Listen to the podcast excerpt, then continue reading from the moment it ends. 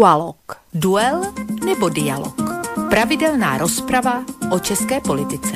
Stanislav Novotný a Petr Žantovský na Slobodném vysielači. Dualo, dualo, dualo, dualo, dualo. Dobrý večer, vážení poslucháči. Vítajte teda pri počúvaní ďalšieho dielu relácie Dualog, ktorá, ako samozrejme veľmi dobre viete, je predovšetkým zameraná na udalosti týkajúce sa Českej republiky. Isté to ale samozrejme neznamená, že by nás slovenský poslucháč nemal počúvať, práve naopak. Viac menej vždy a všetko, čo v tejto relácii spomíname a rozoberáme, súvisí nejakým spôsobom aj so Slovenskom. Takže Počúvajte nás aj ľudia zo Slovenska. A iste vás bude zaujímať, o čom by to dnes malo byť. Tematicky myslím. Nuž, tí, ktorí sledujete politicko-spoločenské dianie u našich západných susedov, iste veľmi dobre viete, že začiatkom tohto týždňa zavítala do Prahy šéfka Európskej komisie Ursula von der Leyenová, ktorá podľa miestnych médií priniesla zo sebou veľmi dobrú správu mnohé titulky médií v tomto smere boli naozaj veľmi pozitívne ladené. Ja vyťahnem len jeden z tých všetkých mnohých. Napríklad portál novinky.cz uvádza vo svojom článku Von der Leyenová je v Praze přivezla 180 miliard korun českých. Takéto titulky a podobné zaplavili českú tlač, v týchto dňoch. No a o čom, že vlastne tieto správy hovoria? Nuž o tom, že Európska komisia schválila Národný plán obnovy a odolnosti Českej republiky.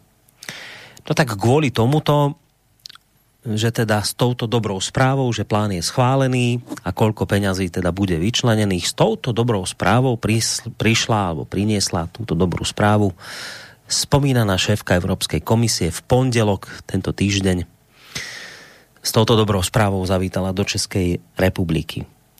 Stretla sa aj s tamojším premiérom Andreom Babišom, ktorý po týchto slovách a vôbec po tom všetkom, že vôbec prišla a plán bol odobrený, tak Andrej Babiš, mal som taký pocit z toho, keď som sledoval tu jeho tlačovú besedu spolu s Lajenovou, působil, myslím, celkom takým radostným dojmom. Jsem velice rád, že jsem dnes mohl v Praze přivítat předsedkyni Evropské komise paní Ursulu von der Leyenovou, která přivezla skvělou zprávu. Navštívila nás totiž v souvislosti se schválením Českého národního plánu obnovy, který obsahuje projekty za 180 miliard korun. Dámy a pánové, poslední rok a půl byl pro nás všechny obrovskou výzvou, na kterou nebylo možné se připravit. Ale i díky společnému postupu Unie se postupně můžeme vracet k normálnímu životu, včetně cestování a volného pohybu uvnitř Evropské unie. Stále je to však běh na dlouhou trať. A samozřejmě hospodářská obnova bude ještě delší. Jsem rád, že se nám téměř přesně před rokem na mimořádné Evropské radě podařilo nalézt schodu na robustním balíčku víceletého finančního rámce a nástroje oživení Next Generation EU. Jedná se o velký objem peněz, 750 miliard euro, které doplní 1100 miliard euro víceletého finančního rámce, které budou investovány do potřebného restartu naší ekonomiky po covidu a do celkové modernizace hospodářství Evropské unie a zlepšení kvality života našich občanů. Největším novým programem je ale takzvaný nástroj pro oživení a odolnost, ze kterého Česká republika v nadcházejících pěti letech získá na dotacích 180 miliard korun. Národní plán obnovy, kvůli kterému tady hlavně dnes jsme, je podmínkou právě pro čerpání prostředků z tohoto nástroje. Český národní plán obnovy vznikal od podzimu loňského roku, je výsledkem řady konzultací s hospodářskými a sociálními partnery, dohody mezi jednotlivými rezorty a spolupráce s Evropskou komisí. A já si pamatuju, jak jsem spěchal a byl jsem u paní předsedkyně třetí a trošku se nám to zkomplikovalo, ale nakonec důležité je, že jsme to dokončili, protože samozřejmě o ten plán byl obrovský zájem, obrovský zájem. A byl to rok velice intenzivní práce a v plánu reflektujeme striktní požadavky na splnění příspěvku ke klimatickým cílům. Tam směřuje 41,6% všech investic plánu. Na digitalizaci půjde 22,1% Národní plán obnovy se skládá ze šesti tematických pilířů, digitální transformace, fyzická infrastruktura a zelená tranzice, vzdělávání a trh práce, instituce a regulace a podpora podnikání v reakci na COVID-19, výzkum, vývoj a inovace, zdraví a odolnost obyvatelstva. Plán jsme sestavili tak, aby z něj benefitovali všichni. Tak benefitovať z něho mají všichni. A Andrej Babiš, který teda podľa mňa naozaj pôsobil takým radosným, potešujúcim dojmom, následne aj prakticky ozrejmil, ako konkrétne sa má tento plán obnovy, respektíve finančná pomoc z neho prejaviť v bežnom živote občanov, kde to všade, inými slovami, radoví obyvatelia tejto krajiny pocítia. Všem občanům přinese například lepší komunikace s úřady, elektronizaci zdravotnictví, kvalitnější a bezpečné cestování na železnici, podporu digitálních dovedností ve školách a modernizaci sociálních služeb. Významné investice, celkem 12 miliard korun, půjde do prioritních oblastí ve zdravotnictví, zejména na onkologickou prevenci a péči. Plán je také určen pro podnikatele, kteří byli pandemii těžce postiženi. Podnikatelský sektor je hlavním tahounem naší ekonomiky a chceme, aby naše podniky nezaostávaly v oblasti zelených investic i digitalizace. V plánu také podpoříme startupy a významně podpoříme kulturní a kreativní sektor. Obce a města by měly přivítat investice do rychlejšího internetového připojení, investice do brownfieldu, ale i rozsáhlé investice do adaptace na klimatickou změnu, ochrany přírody a obnovu lesů po kůrovcové kalamitě. Celý plán představuje základní stavební kámen pro naši obnovu a odolnost po pandemii v nadcházejících letech. Ako som už spomínal, spolu s premiérom Andreom Babišom tam samozrejme bola spomínaná šéfka Európskej komisie pani Ursula von der Leyenová, kvôli ktorému, vlastne kvôli tomuto plánu ona práve prišla do České republiky zvestovať teda tú dobrú správu, že tento plán bol odobrený, že bude teda za nejakých konkrétnych a o tom sa budeme nakoniec rozprávať asi v tejto relácii, za nejakých konkrétnych dodržania opatrení, že bude teda aj tá čiastka e, tých 180 miliard postupne uvoľnená. No a pokiaľ ide o pani Lajnovú, ona ocenila mnohé veci, ale predovšetkým to, že Česká republika vyčlení z plánu obnovy takmer 42% financí na klimatické ciele zelenej dohody pre Európu.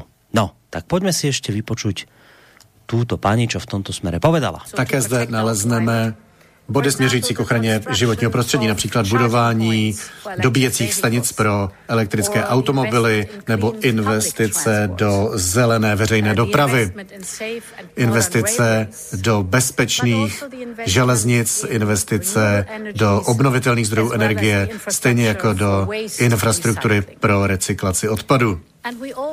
Také všichni spatřujeme v dnešní době, jak důležité je investovat do boje proti klimatickým změnám, proti klimatickému globálnímu oteplování.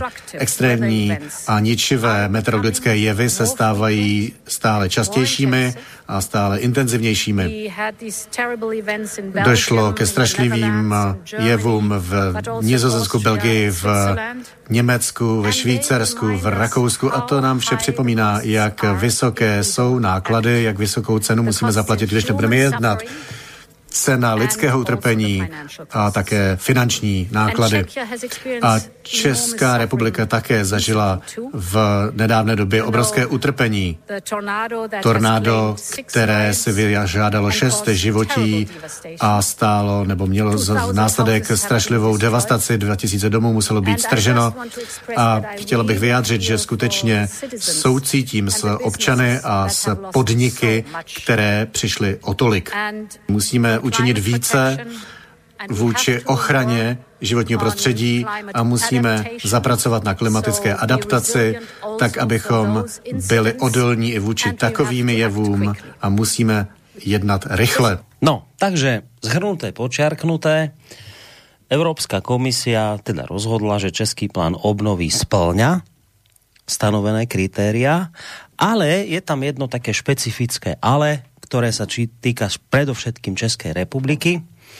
Tamojšie orady budú musieť zabrániť možnému konfliktu záujmov premiéra Andrea Babiša, ak chcú nejaké peniaze v budúcnosti dostať. Európska únia v tohto ročnom audite totiž dospela k záveru, že české úrady neriešia systémový problém konfliktu záujmov premiéra Andrea Babiša, ktorý stále ovláda holding Agrofert, napriek tomu, že ho vložil do zverenských fondov. No a preto komisia hovorí, že nebude firmám z tejto skupiny vyplácať dotácie zo štrukturálnych fondov a hovorí o tom, že tento váš špecifický problém český, ak chcete peniaze, si budete musieť dať v budúcnosti do poriadku. A čo na to hovorí opozícia, o tom sa budeme baviť ďalej v relácii. Skrátka, dobré, vážení poslucháči, tak zhruba o tomto by mal byť dnešný dualog, ale dopredu hovorím a preznávam, že nie len o tejto téme. Dnes večer to totiž vyzerá skôr tak, že urobíme trošku takú výnimku a dáme si tu dve témy. Jednu som už teda predstavil. Je to táto záležitosť pokovidovej obnovy Českej republiky. Uh, tomuto by sme sa asi tak mali venovať, povedzme, že v prvej polovici tejto relácie a v druhej časti by sme sa pozreli ešte na jednu záležitosť, ktorá už tak úplne nesúvisí striktne len s Českou republikou, ale treba povedať, že naozaj dotýka sa aj Českej republiky, aj nás všetkých, ktorí sme súčasťou Európskej únie, ale o čo ide, to si povieme viacej potom v priebehu relácie, keď na túto tému príde. Takže myslím, že na úvod toto, čo zaznelo, úplne stačí. Je zrejme, zrejme teda tá téma, pokiaľ ide o prvú časť relácie, predpokladám, že zrejmá je. Čo ešte vlastne, akú povinnosť som si nesplnil, to je privítanie mojich dvoch tradičných hostí, aj keď teda hostí, no skôr spolu diskutujúcich partnerov v tejto relácii. E, na Skyblinke sú obaja, sú to ľudia z Českej republiky, takže témy sú im iste veľmi blízke. Budú mať k ním povedať čo aj dnes. Jednak je tu Stanislav Novotný, e, bývalý policajný prezident Českej republiky a toho času prezident asociácie nezávislých médií. Stando, vítaj. Vážení pánové Borisy a Petře, vážení posluchači, dobrý večer. Hmm, ďakujeme ti veľmi pekne. Si to dal s takou hĺbkou hlasu, že keby som bol ženská, možno by som sa do tohto druhu hlasu vedel a jemne zalúbiť. No. Teď jsem rozpacíkal. No, nevadí, dobre, však kľudne to spracuj. Chtěl jsem Snažil si sa, vyšlo ti to minimálne, pokiaľ ide o mňa. A verím, že v tom nie som sám. Dobre, tak Stando, vítaj. No a druhým pánom je e, Petr Žantovský, mediálny analytik, publicista, e, vysokoškolský pedagog, ktorého u nás poznáte jednak z tejto relácie, ale aj potom relácie Tria, e, Triangel, ktorú robí s kolegom Kršiakom. Zabudol som pri Stanovi Novotnom povedať, že toho zase poznáte z relácie na Prahu zmien, ktorú vysiela vždy v pondelky. Takže Petr Žantovský, dobrý večer aj tebe.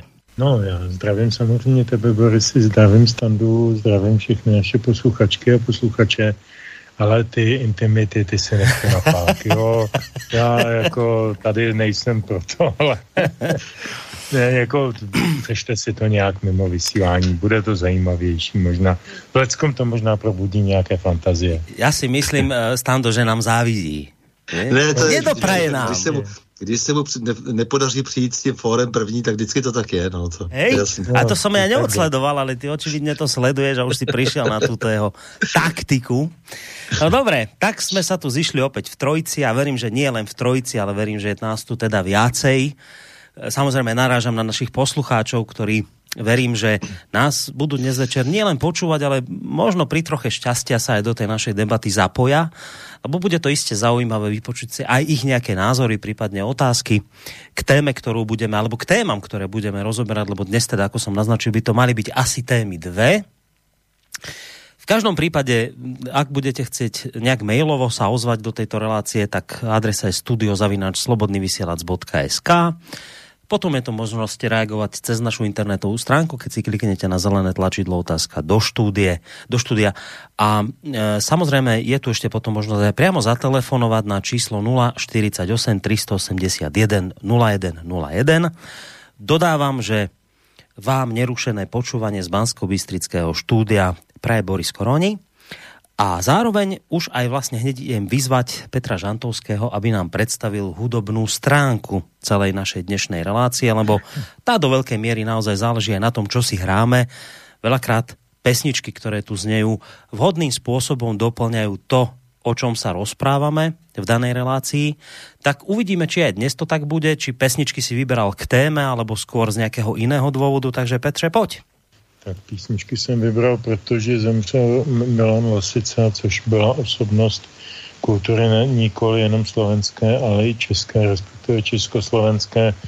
Myslím si, že to byl jeden z takových posledních, eh, řekl bych, gentlemanských intelektuálů v našich luzích a krajích a, eh, a toho plná, byla toho plná média v Čechách, určitě i na Slovensku já jsem zaznamenal, že asi celá rodina eh, odmítla státem nabízený státní pohřeb, což je něco, čeho si já obrovsky vážím, protože si myslím, že stát se tady chtěl prostě přiživit, prostě parazitovat na, na velikosti nějaké kulturní osobnosti a prezentovat se, jaký, že je velký, je velký tedy je, moci pán a že si toho všechno Eh, považuje a, a, a dovoluje a tak dále, a tak dále.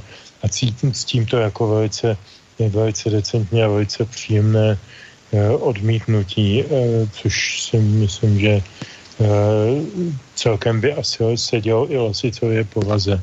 Já jsem původně dneska chtěl hrát jinou muziku, nemyslím si, že úplně přesně souvisí tyhle ty písničky, které dneska uslyšíme s tím, co, o čem budeme povídat ale ta aktuálnost toho, toho, té události, eh, to, to, to se nedá ukecat, prostě ta tady je a nedá se přehrát. Fakt je ovšem na druhou stranu ten, že i kdyby chtěli hledat eh, nějakou souvislost, tak bychom ji určitě našli, protože přeci Slovensko je úplně ve stejné pozici vůči Evropské unii jako Česko, to znamená, je to kolonie, je to, je to je to eh, jakýsi, jakýsi odkladiště eh, zbytkového zboží, jakýsi terč eh, různých regulací, výkřiků, příkazů, zákazů, nařízení. Jsme ve stejně podřízeném a ve stejně nesvé právném postavení obě republiky, protože jsme v, ve skupenství nebo v uskupení Evropské unie mm, jako, jako vlastně občané druhé kategorie. Už to tady bylo několikrát. Konec konců i v té souvislosti s tou eh, Evropskou unii, tam se mnohokrát mluvilo o dvourychlostní Evropě a o jiných ptákovinách. Když si vezmu poslední 20 let od Maastrichtu a podobně, tak eh, mm, myslím si, že ten, ten Eh, osud obou států eh, je v ohledech velmi podobný, i když máme třeba jiné vlády a, a ty vlády mají jiné akcenty, máme jiné prezidenty s jinou zkušeností a s jinou vazbou třeba na jiné geopolitické krovy. To všechno je pravda, ale na druhou stranu to je nic proti tomu, co to znamená pro občany. A já myslím, že to ta, ten Damoklov meč v podobě Evropskou unie, Evropskou unijních eh, administrativních eh, eh, činů a, a, a aktivit je pro nás společně stejně ostrý a stejně nebezpečný a měli bychom se mu stejně aktivně bránit. Lasica pro mě vždycky znamenal je člověka, který měl vlastně osobitost, ne vždy mi jeho humor musel být blízký, některé filmy mm, jsem považoval za slabé. To, to není vůbec důležitý. Důležitý je, že to byl člověk, který si zachoval jistou integritu. A já si vzpomínám, že jako mnoho a mnoho let eh, se dokázal v soukromém kruhu eh, velmi diskrétně distancovat od šílených názorů své manželky paní Magdy Vašáriové a nikdy to neudělal tak, aby se jí to dotklo. Vždycky to udělal s noblesou.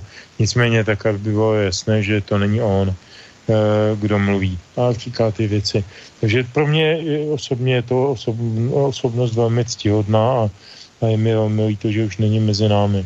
Co se týče první písničky, já jsem, a to je taky takové zvláštní divadelnické eh, nebe, každý pořádný herec vám potvrdí, že by si přál zemřít na jevišti prostřed hraní, prostřed toho svého světa a ne někde v postoji v bolestech.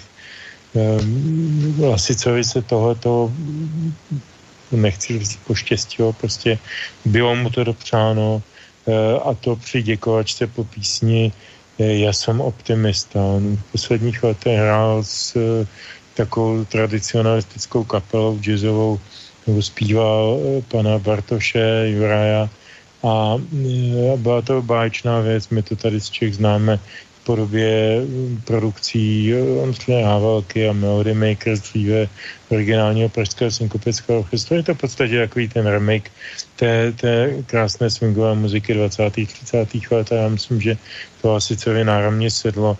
No a tahle ta píseň, eh, jak si velmi symbolicky zakončila jeho život, tak pojďme s ní začít. Dobre, ale skôr ako s, ne, s ňou začneme, predsa len si jednu otázku neodpustím a to je otázka na teba, Petro, ale samozrejme, keď bude Stando chcieť na to odpovedať, budem rád, ak tak urobí.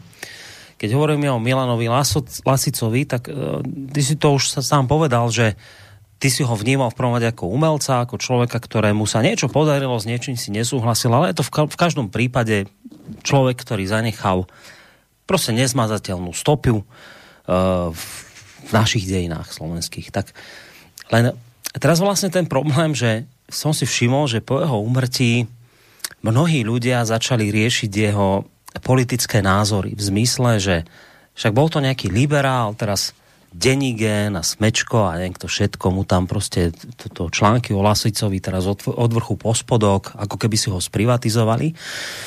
A ja tak akoby s takým nie, smú, smútkom pozerám na to, že ako keby nám je už teraz dôležitejšie to, čo všetko ten človek za, za sebou zanechal, že dôležitejšie od toho je vlastne to, aké politické názory razil.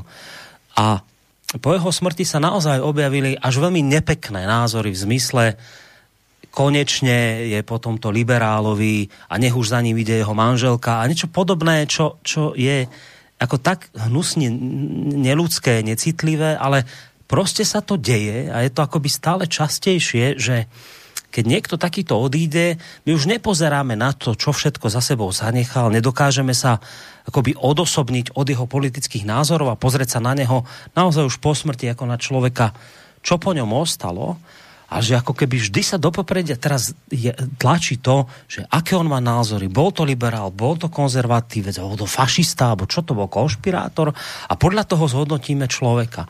A toto sa žiaľ, pokiaľ ide o Slovensko, a neviem, či si to zaregistroval, ale toto sa žiaľ ne, ne, nevyhlo ani Milanovi Lásicovi. Tak by ma zaujímal tvoj názor, ale samozrejme aj standov, že čo vravíš na tieto trendy, ktoré očividne v spoločnosti sú? Já myslím, že především vypovídají o těch lidech, kteří takové věci vyslovují. Eh, o jejich ubohosti, eh, vlastně lidské eh, bezcenosti, jestliže někdo dokáže, dokáže jak si z v oči tomu, tomu božímu soudu e, začít dělat vlastní politiku, nějaké názory. U nás na to máme experta, novináře Jana Rejška, ten vždycky, když zemře nějaká ikona třeba populární hudby, tak e, hned den poté se někde objeví jeho velký článek, který e, dehonestuje toho zesnulého způsobem, jako bylo to komunistické něco, nebo tamhle to nějaké něco a, a za, zaprodal se a a kamarádil se s těma špatnýma a takový jako ohavnosti, který nepatří mezi slušný lidi. Že mě se o tom ani nechce mluvit, mě je to úplně jedno. A deníken mě vůbec nemůže překvapit ničím, jo, tam mě překvapilo jedně, kdyby napsali nějaký rozumný článek a to se jim zatím ještě nepodařilo, ani ve slovenské, ani v české verzi. Takže mě je to celkem jedno. Já si v té souvislosti nemůžu nespomenout na eh, neblahého Jána Kuciaka, kterého si tyhle ty kruhy taky přisvojili a znárodnili a no, zprivatizovali a nevím co. My jsme, a standard jako předseda asociace nezávislých médií to ví nejlíp, eh, ten rok, co Jana Kuciaka zabili, tak jsme mu dali in memoriam eh, Kramerovu cenu za nezávislou žurnalistiku za za novinářskou statečnost. Nic víc, jenom za tu novinářskou statečnost, kterou vykonal a nesoudili jsme Eh, v jakým zájmu nebo, nebo o co vlastně šlo v těch článcích, ale prostě eh, položil život eh, za tu svoji práci a, a bylo to, bylo to tak správně. Já jsem přesvědčen o tom, že ta cena byla správně. No ten Bengal, který se strhnul v těch takzvaných liberálních médiích, že jsme si dovolili dotknout majestátu Jána Kuciaka. No jste si ho zprivatizovali, tím, vy jste si ho no, chceli že zprivatizovat. Jsme, že jsme mu dali tu cenu Eh, no, a to, že nesmíme, protože z toho nejsme hodni, no tak já teda nad tímhle tím typem uvažování zracím a, a nechci ho vůbec ani komentovat. Stando, ty chceš?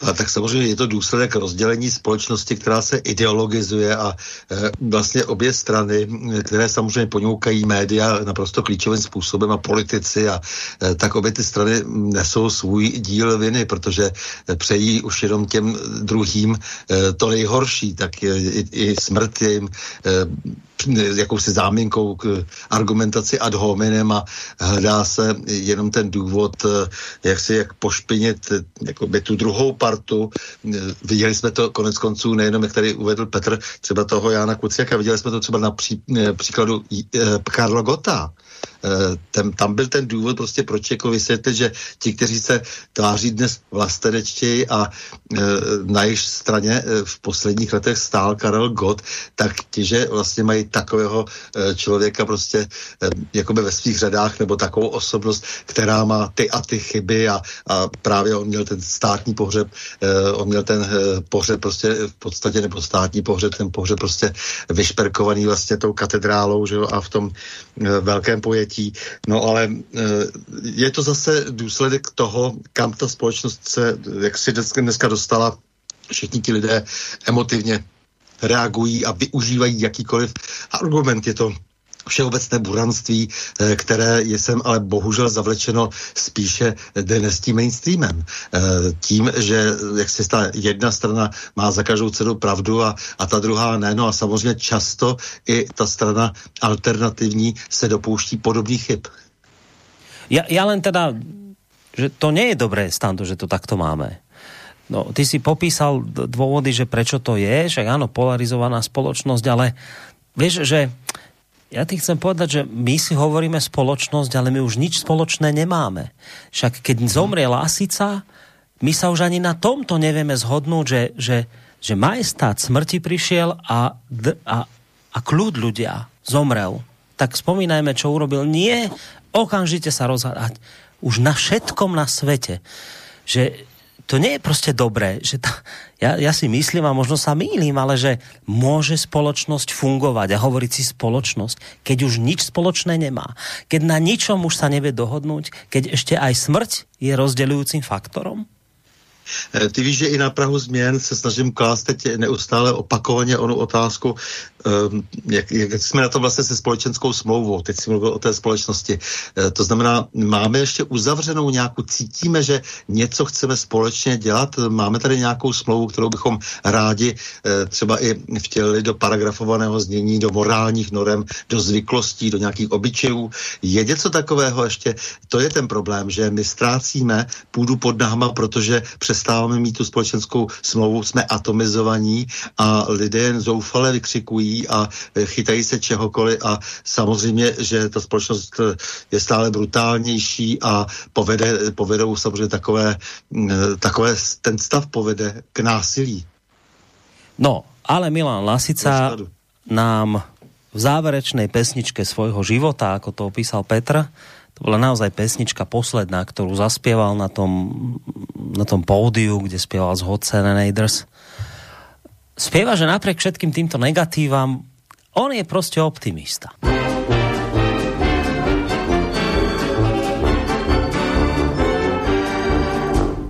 Člověk má na světě různé výhody a šťastné náhody, len keby ich vedel dobre využiť, šťastne by mohol žiť.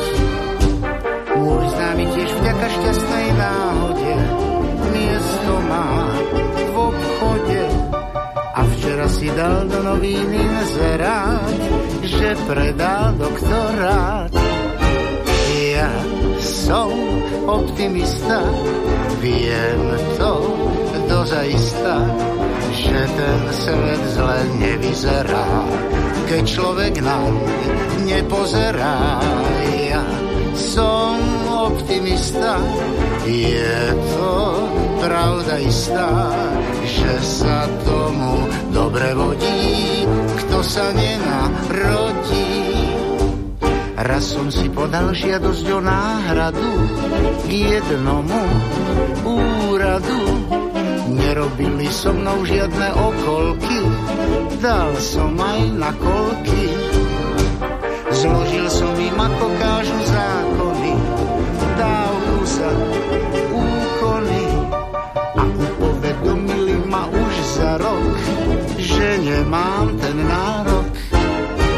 Ja som optimista, viem to dozajista, že ten svet zle nevyzerá, keď človek na nepozerá. Ja som optimista, hej, je to pravda istá, že sa tomu dobre vodí, sa nenarodí.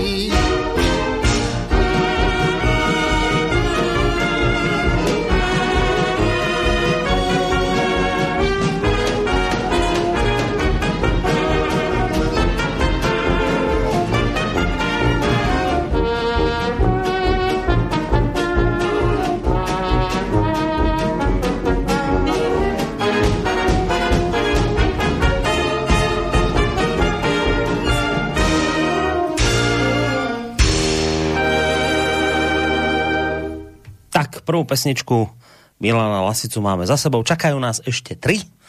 Ak teda všetko dodržíme, ako by sme mali, lebo trošku sme sa zakecali okolo vlastne umrtia Milana Lasicu a tých všetkých vecí okolo, ale to je cena za slobodu, ktorá v tomto rádiu je a nie je tu nič zviazané, žiadne scenáre a niečo podobné, takže takéto veci sa nám môžu diať bežne, ale to neznamená, že sa nejakým spôsobom neprepracujeme k téme, ktorú som avizoval, ideme už na ňu. Hovoril som pred pesničkou a to v svojom úvode o tom, že do Českej republiky prišla Ursula von der Leyenová, šéfka Európskej komisie a prinesla výbornú správu. Prinesla zo sebou 180 miliard korun českých. Um, v rámci fondu obnovy, o ktorom sa dnes budeme zhovárať. Tento fond mohol vzniknúť len preto, lebo si Európska únia vzala na finančných trhoch bezprecedentnú spoločnú pôžičku. Táto astronomická suma peňazí, hovorím o nejakých 750 či koľkých miliardách eur, má oživiť hospodárstvo zasiahnuté koronavírusovou pandémiou, respektíve lepšie sa pripraviť na ďalšie podobné krízy budúcnosti. Tento finančný program dostal pomenovanie, ako to hovoril aj pán Babiš, Next Generation EU, a podľa tých, ktorí ho vymysleli, má ísť viac ako len o plán obnovy. Dlhodobý rozpočet Európskej únie spolu s týmto dočasným nástrojom, ktorý je určený na podporu obnovy, bude predstavovať najväčší stimulačný balík, aký bol kedy v Európe financovaný. Po pandémii COVID-19 COVID sa Európa prebuduje vďaka celkovej sume vyšej ako 2 bilióny eur. Nový dlhodobý rozpočet bude mať lepšie mechanizmy, flexibility, čím sa zaručí, že bude schopný reagovať na nepredvídateľné potreby.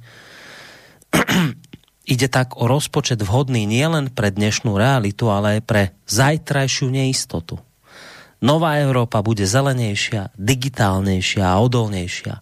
Je to príležitosť výjsť z pandémie silnejší, transformovať naše hospodárstvo, vytvárať príležitosti a pracovné miesta v takej Európe, v ktorej chceme žiť. Máme všetko na to, aby sme to dosiahli. Toto, čo som teraz citoval, tu sa vážení poslucháči uvádza v propagačnom materiáli k tejto záležitosti.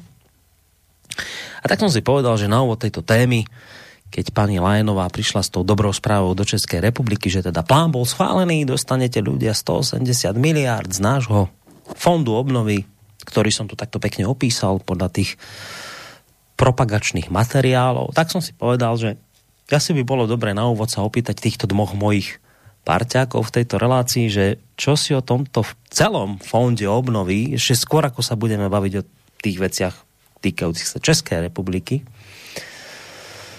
že čo si o tomto fonde obnovy a tomto spôsobe pomoci, opakujem, to je bezprecedentná pomoc, to je pomoc na úrovni 750 miliard eur, ktoré boli požičané uh, na nejakých finančných trhoch. Čo si o tejto astronomickej čiastke a o tejto obrovskej pomoci, ktorá sa už na nás valí a zrejme ani keby ste chceli sa aj nevyhnete. Čo si o tomto myslia moji dvaja parťáci? Tak čo si o tomto myslíte, báni? No tak jestli mám začít já, Zač. tak eh,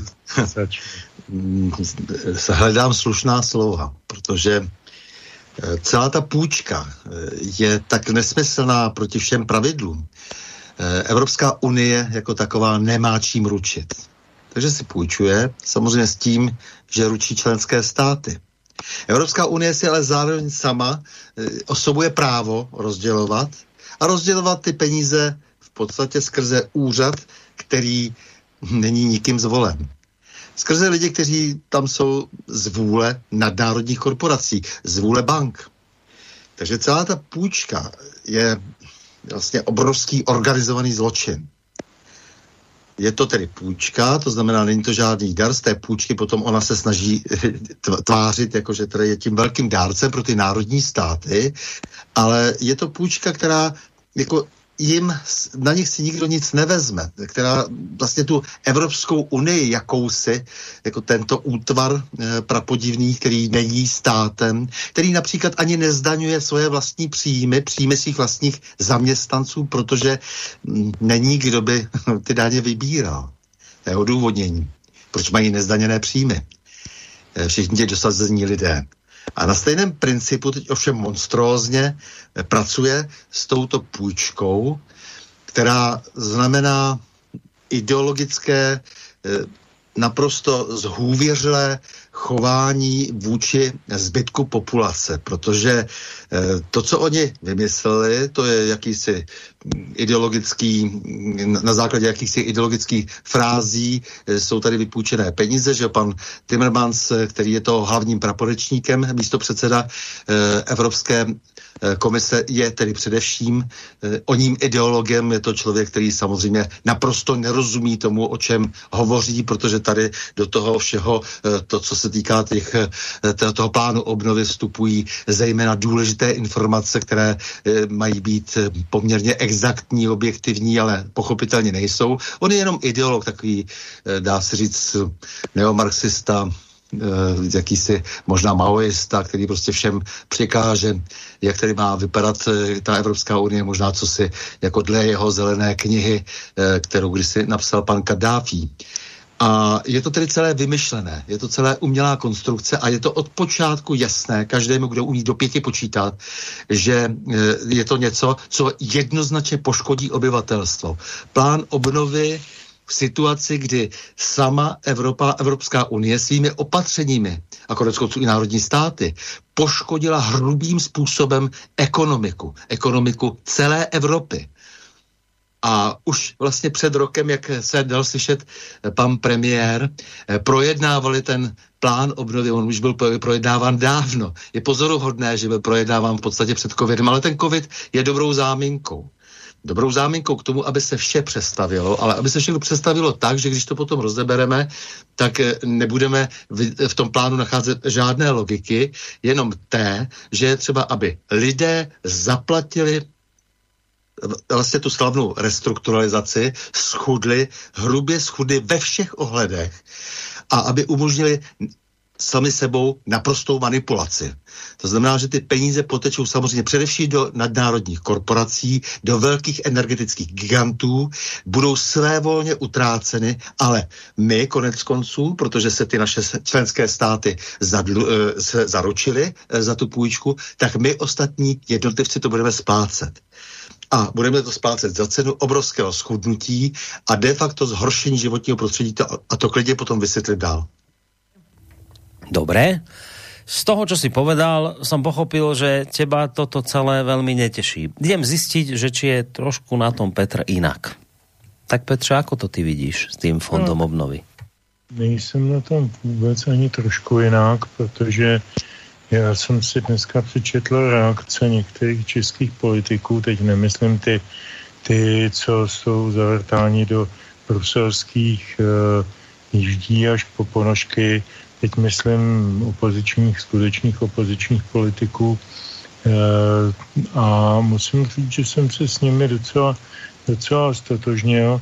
Uh, já se pokusím je najít dokonce i přesné citaci než se mi to povede, tak uh, jenom řeknu, že uh, to, co, to, co praví Standa, ještě tam chybí jedna rovná informace a to, že uh, ten souhlas s tím plánem obnovy ještě není v podstatě je to jenom biankošek, který podléhá ještě dalšímu schvalování na různých, na různých forech v evropských administrativních eh, eh, patrech, řekněme, a jako zatím, zatím je to jenom klacek, kterým přišla Lejenová od Čes, Česka těsně před volbama vytloucí jistého pana Babiše. Zatím to nemá vůbec žádnou hlubší materiální hodnotu. Je to jenom zasahování do toho našeho vnitřního politického uh, dění ze strany, ze strany, eh, ze strany eh, jaksi předsedkyně eh, v podstatě kolonia, koloniálního nějakého řízení a koloniální říše. Já jsem si našel ty citace. Jedna je od Vojticha Filipa. Cituji, to není pomoc, to je likvidace našeho promyslu. Jde o výraz další státy suverenity státu. Dále druhá citace je od šefa SPD o Kamory, který podle ČTK napsal, že Česko z Unie nedostává žádné peníze, ale dostává dluhy. To potvrzuje to, co říkal v podstatě Standa. Fond je vytvořen na základě dluhopisu EU, ze které Česká republika ručí. A splácíme za tuto půjčku přibližně 36 miliard ročně do roku 2058. Přičemž zároveň kvůli EU ručíme i za dluhy ekonomicky krachující Itálie a Španělska. A Okamura pak dodal, v České republice platí české zákony a rozhodovat o nich mají české orgány. A to já myslím, že je klíč k celému tomu, tomu tématu. Jestliže nám tady nějaká paní předsedkyně čehosi, kterou nikdo nezvolil, která byla dosazena z nějakých zákulisních mocenských kruhů, stejně jako celá Evropská komise, se chová jako předsedkyně země koule a, a prostě udílí nám přísliby, já bych opravdu nemluvil ani o darech, ani o, o jasných penězích, o příslibech, eh, tak to je součást hlubší strategie, jak prohloubit kolonizaci zemí střední a východní Evropy, jak prohloubit jejich závislost na ekonomikách a politických zájmech eh, těch takzvaných starých zemí Evropské unie, zejména pak Německa, pochopitelně, ostatně Lejenová je Němka, že? A e, neúspěšná ministrině. E, a to tak bývá, že když si vzpomeneme Prody, Barosu, e, Delors, všichni e, důležití funkcionáři Evropské unie. Náš špidla. Náš špidla, samozřejmě to byli bývalí neúspěšní politici. Špidla vyletěl z místa z místa premiéra a předsedy sociální demokracie jak kometa nebo jak raketa po roce svého fungování, protože jeho vlastní soudruzi uznali, že prostě je neúnosný, no tak ho, tak ho jak si e, mu věnovali tu funkci, funkci Brusel, protože asi správně usoudil, že ten tam nemá co poškodit. Jenže dneska jsme jinde, jsme 15 let poté a dneska teda zatraceně má čemu uškodit, jo, a také škodí pochopitelně. E, mimochodem také v řadách Aspen institutu, ale to je jiná kategorie, která s tím souvisí. E, čili tečka 20, abych to zjednodušil, Tohle ta eh, celá sranda v úvozovkách, kterou nám paní mm, von der Leyenová přivezla tady, jak si předvést jako maňáskové divadlo, já neumím vůbec odhadnout, do jaké míry to bylo domluvený s panem Babišem a jeho německými ekonomickými a podnikatelskými zájmy. To fakt nedokážu jakkoliv dokladovat, nicméně bylo to i to, co on říkal, jakým tónem to říkal, ty si říkal Boris na začátku, že byl takový rozechvělý, nadšený. No já jsem z něj měl spíš takový pocit, že prostě říká něco, co říkat musí e, a, a že to prostě prodává jako předvolební zboží. E, ale může se nám stát, že v půlce října po volbách zjistíme, že z toho nic nebylo a je úplně jedno, kdo pak bude vládnout. Je to fuk, prostě ty peníze sem nikdy nedojdou. A možná snad je dobře, protože aspoň nebudeme muset splácet. No, mám tu jeden mail od Romana, od ktorého by som sa odpichol, lebo keďže ste sa obaja zhodli vlastne v tom, že tento fond obnovy skôr vnímate ako novodobé otroctvo, než pomoc, tak eh, posluchač sa pýta a píše mail taký krátky, že dobrý večer, vy páni skutočne neveríte tomu, že vaša krajina sa po covidovej kríze nachádza v zlej finančnej situácii a toto je pomoc? Toto je otázka od nášho poslucháča. Ja by som mu trošku roz, teda rozšíril. Keďže teda vy ste sa zhodli na tom, že to je zlé, tak ja budem teraz opäť ten advokát diabla. Ja idem to obhajovať. To tak tak ako poslucháč poviem, že však mali sme tu koronakrízu. Vy ste, tak ako aj my na Slovensku, eh, investovali do pomoci a do rôznych programov veľké peniaze. Eh, tak vám, ako aj nám, sa prepadlo HDP a všetky tie ukazovatele sme na tom zlé. My po koronavírusovej kríze sme na tom zlé, prichádzajú ďalšie vlny, nevieme, čo to spôsobí. Mnohí ľudia prišli o prácu, tá ekonomika je naozaj na tom proste zlé tak zlá, ako nikdy asi nebola. A to nehovoriac o tom, čo všetko príde. Proste sú tu hrozby do budúcna, ten koronavírus nemáme vyriešený, nevieme, čo to bude, či neprídu ďalšie lockdowny, či nepríde ďalšie, e, ďalšie prepúšťanie, krachy a niečo podobné. A v tejto situácii príde niekto a povie, že dobre, tak poďme sa ľudia dohodnúť v rámci Európskej únie, lebo my sme spoločenstvo, ktoré ju tvoríme poďme sa dohodnúť na nejakej pomoci, ktorú áno, spoločne si vytvoríme, spoločne budeme ručiť za naše dlhy, ale sme v takejto situácii, tak poďme hľadať spôsoby, ako si pomôcť. No tak poslucháč sa pýta, či vy naozaj neveríte tomu, že ste v zlej situácii, tak ako aj my nakoniec, a toto je pomoc. Tak a ja k tomu dodávam, že a prečo na to nadávate, veď to sa javí teda ako pomoc. Že dobre, áno, je pravda to, čo Petr povedal. Vy nedostanete hneď 180 miliard na ruku, musíte splniť nejaké podmienky, a však to je normálne.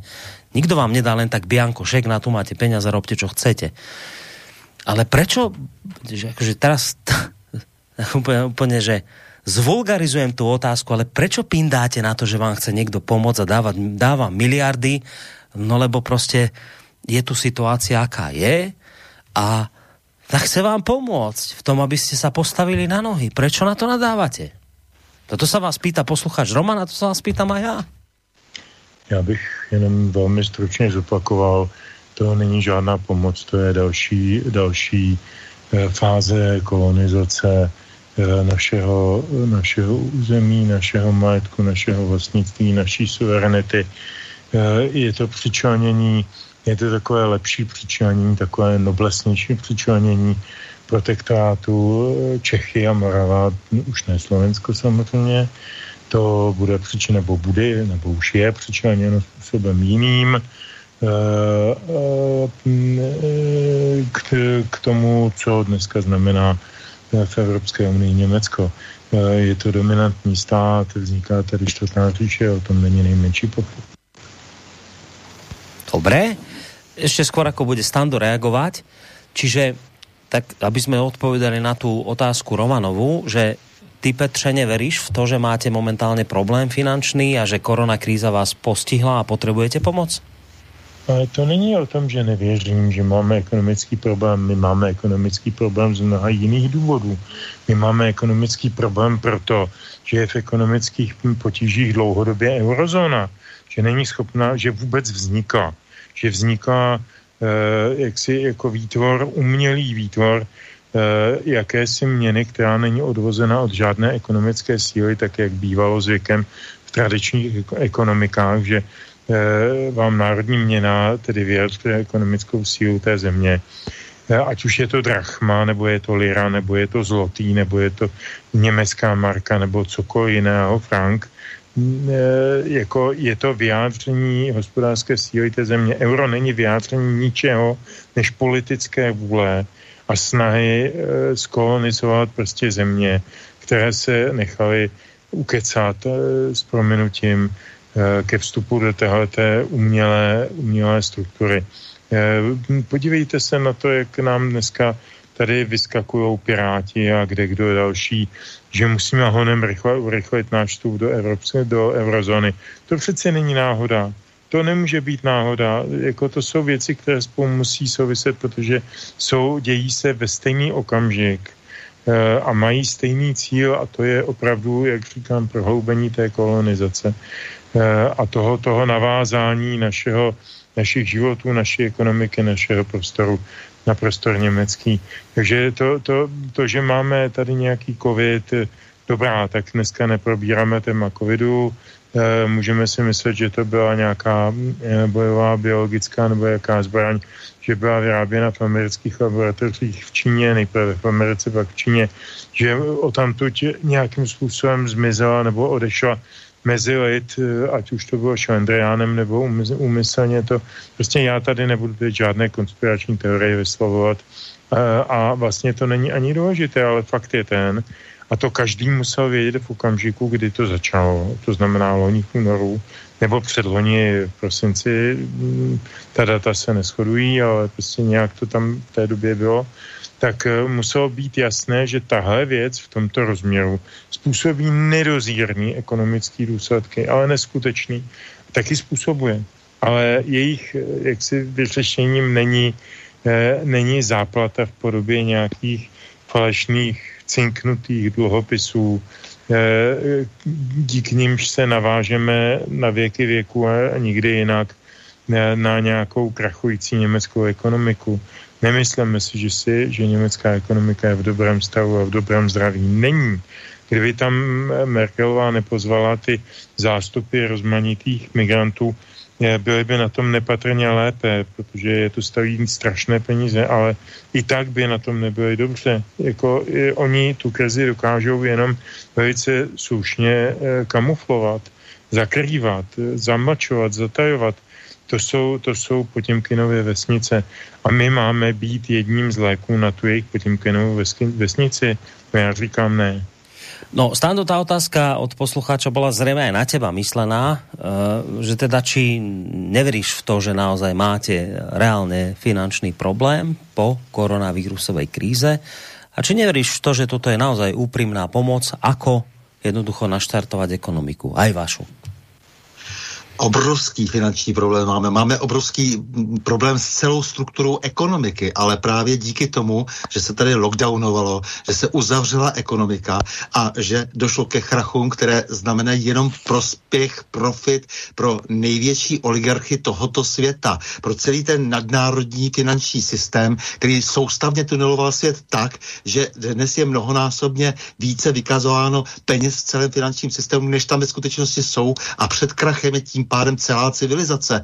Ten problém samozřejmě čiší to ze všech stran, jak si ať už jako uměle tady vysadil někdo koronavirus, nebo, nebo došlo k jakési přirozené jeho e, cestě mezi lid, je to úplně jedno, prostě problém je v tom, že se přijala opatření, která znamenala zbohatnutí těch nejbohatších a schudnutí těch ostatních a teď ti nejbohatší opět se hodlají jaksi napást na těch ostatních, to znamená, že jim ty peníze, které vlastně vytunelovaly kdysi už z toho systému, teď si je sebrali vlastně v té koronavirové krizi, takže si navýšili svůj už tak nehorázný kapitál, tak ho hodlají zase půjčit a zase žít z úroku a z úroku, z úroku a tak dále. Ta sta, stará nemoc úroku. To znamená ta stará nemoc, že směná hodnota je důležitější než užitná hodnota. To, co vlastně nám tady všichni ty soudruzi od těch Rothschildů představovali prostě po 200 let a teď to vyvrcholo tu hlubokou, hlubokou krizi, která se maskuje všemi možnými způsoby.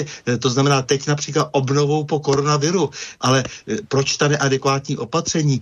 Ano, ptejme se spíš, kdo způsobil ten naprostý rozvrat ekonomiky a ten nedáme dohromady tím, že se slíkneme do naha, že odevzdáme poslední, co máme, jenom proto, aby prostě se zalepily nějaké díry naopak ve světovém finančním systému. To je ten smysl, ne obnova naší ekonomiky. Celá ta obnova je totiž směřována tak, a teď se potom uh, zastanu i dokonce Němců, je směřována tak, aby se vlastně e, vytáhly peníze z lidí, kteří už jsou tak trošku nepotřební, e, kteří jsou opravdu z těch nejchudších, e, protože lidí je přece moc, že?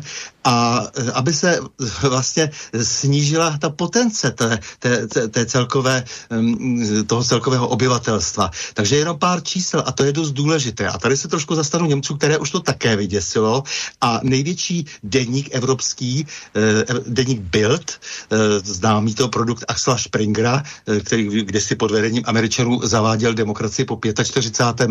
v Německu, tak tento bulvární deník s obrovským vlivem vlastně dnes napálil celou tu eh, komisi za její eh, rozhodování, za to usnesení o tom, že se bude dít to a to, tedy ta velikánská ekologická Green Dealová eh, přestavba Evropy, protože, jako říká, dobře, tak vy říkáte těch 44 milionů autáků, těch se zbavíme, eh, bude tady jenom 15, eh, zbavíme se vůbec eh, toho fosilního pohonu té, tě, těch, těch aut.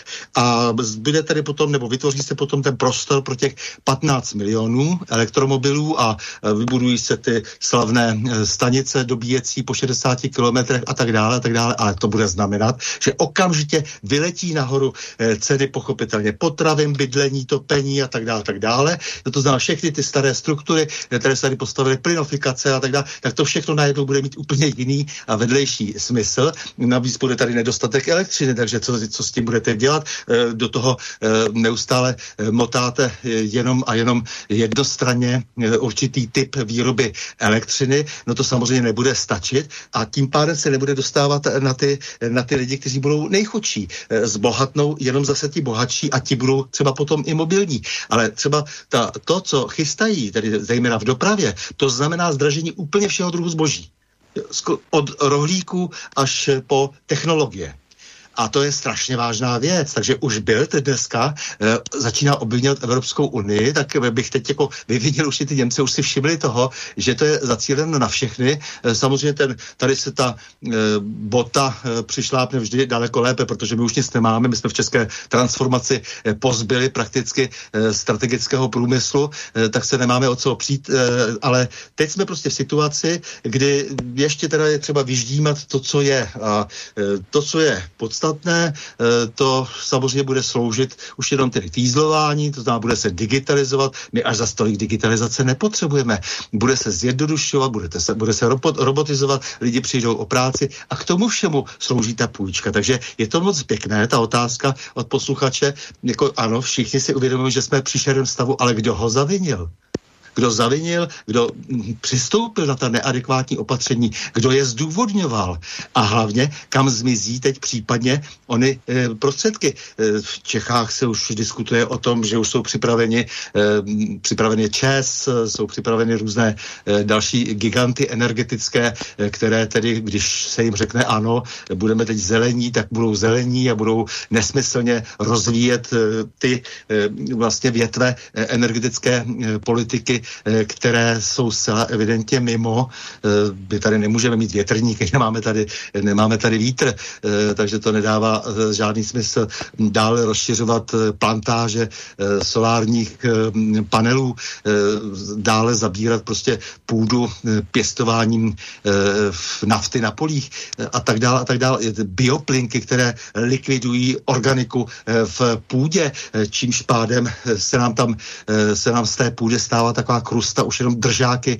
eh, na rostliny a ta, celá řada eh, ekologických důsledků, které jsou naprosto šílené. Tady prostě se hovoří o tom, že se bude, budou najednou vysazovat eh, lesy ale předtím se ty lesy několikerými opatřeními, ať už to byl ministr eh, Brabec a, nebo eh, nechvalně známý Bursík, eh, tak se tím, že se vlastně třeba zpřísnili, zpřísnilo chování v těch zónách, kde se nemělo těžit například na Šumově dřevo, no tak se samozřejmě rozšířil brouk, nakonec vytvářely se inkubátory a rozšířil se brouk do celé republiky. To je jedna věc za druhou, které budou teď ještě vlastně účinněji působit na tu devastaci eh, ekonomiky a budou, budou na ruku jenom úzké skupině lidí. Takže to není e, pomoc, která by znamenala vytvoření nových pracovních příležitostí, to není pomoc, která by znamenala nějaký rozvoj ekonomiky, ale je to devastace skutečná. E, to, to je vlastně ten smysl. To je vlastně ten smysl celé té změny, kterou nachystala, nachystali ti ideologové pod vlivem pochopitelně bank, e, protože oni sami nejsou nic, kdo je nějaký Timmermans a kdo je paní Lejenová, to je, to je jenom poslušná skorump, eh, skorumpovaná paní, e, kvůli, protože je skorumpovaná skrze svého manžela, e, která neumí nic, která všude propadla a právě proto se hodí posadit jí kamkoliv. Konec konců toho jsme svědky i u nás e, v různých úřadech, tam nám dosazují cizí poradci e, svoje vyvolené, protože ti budou poslouchat a nedovolí se ani ceknout.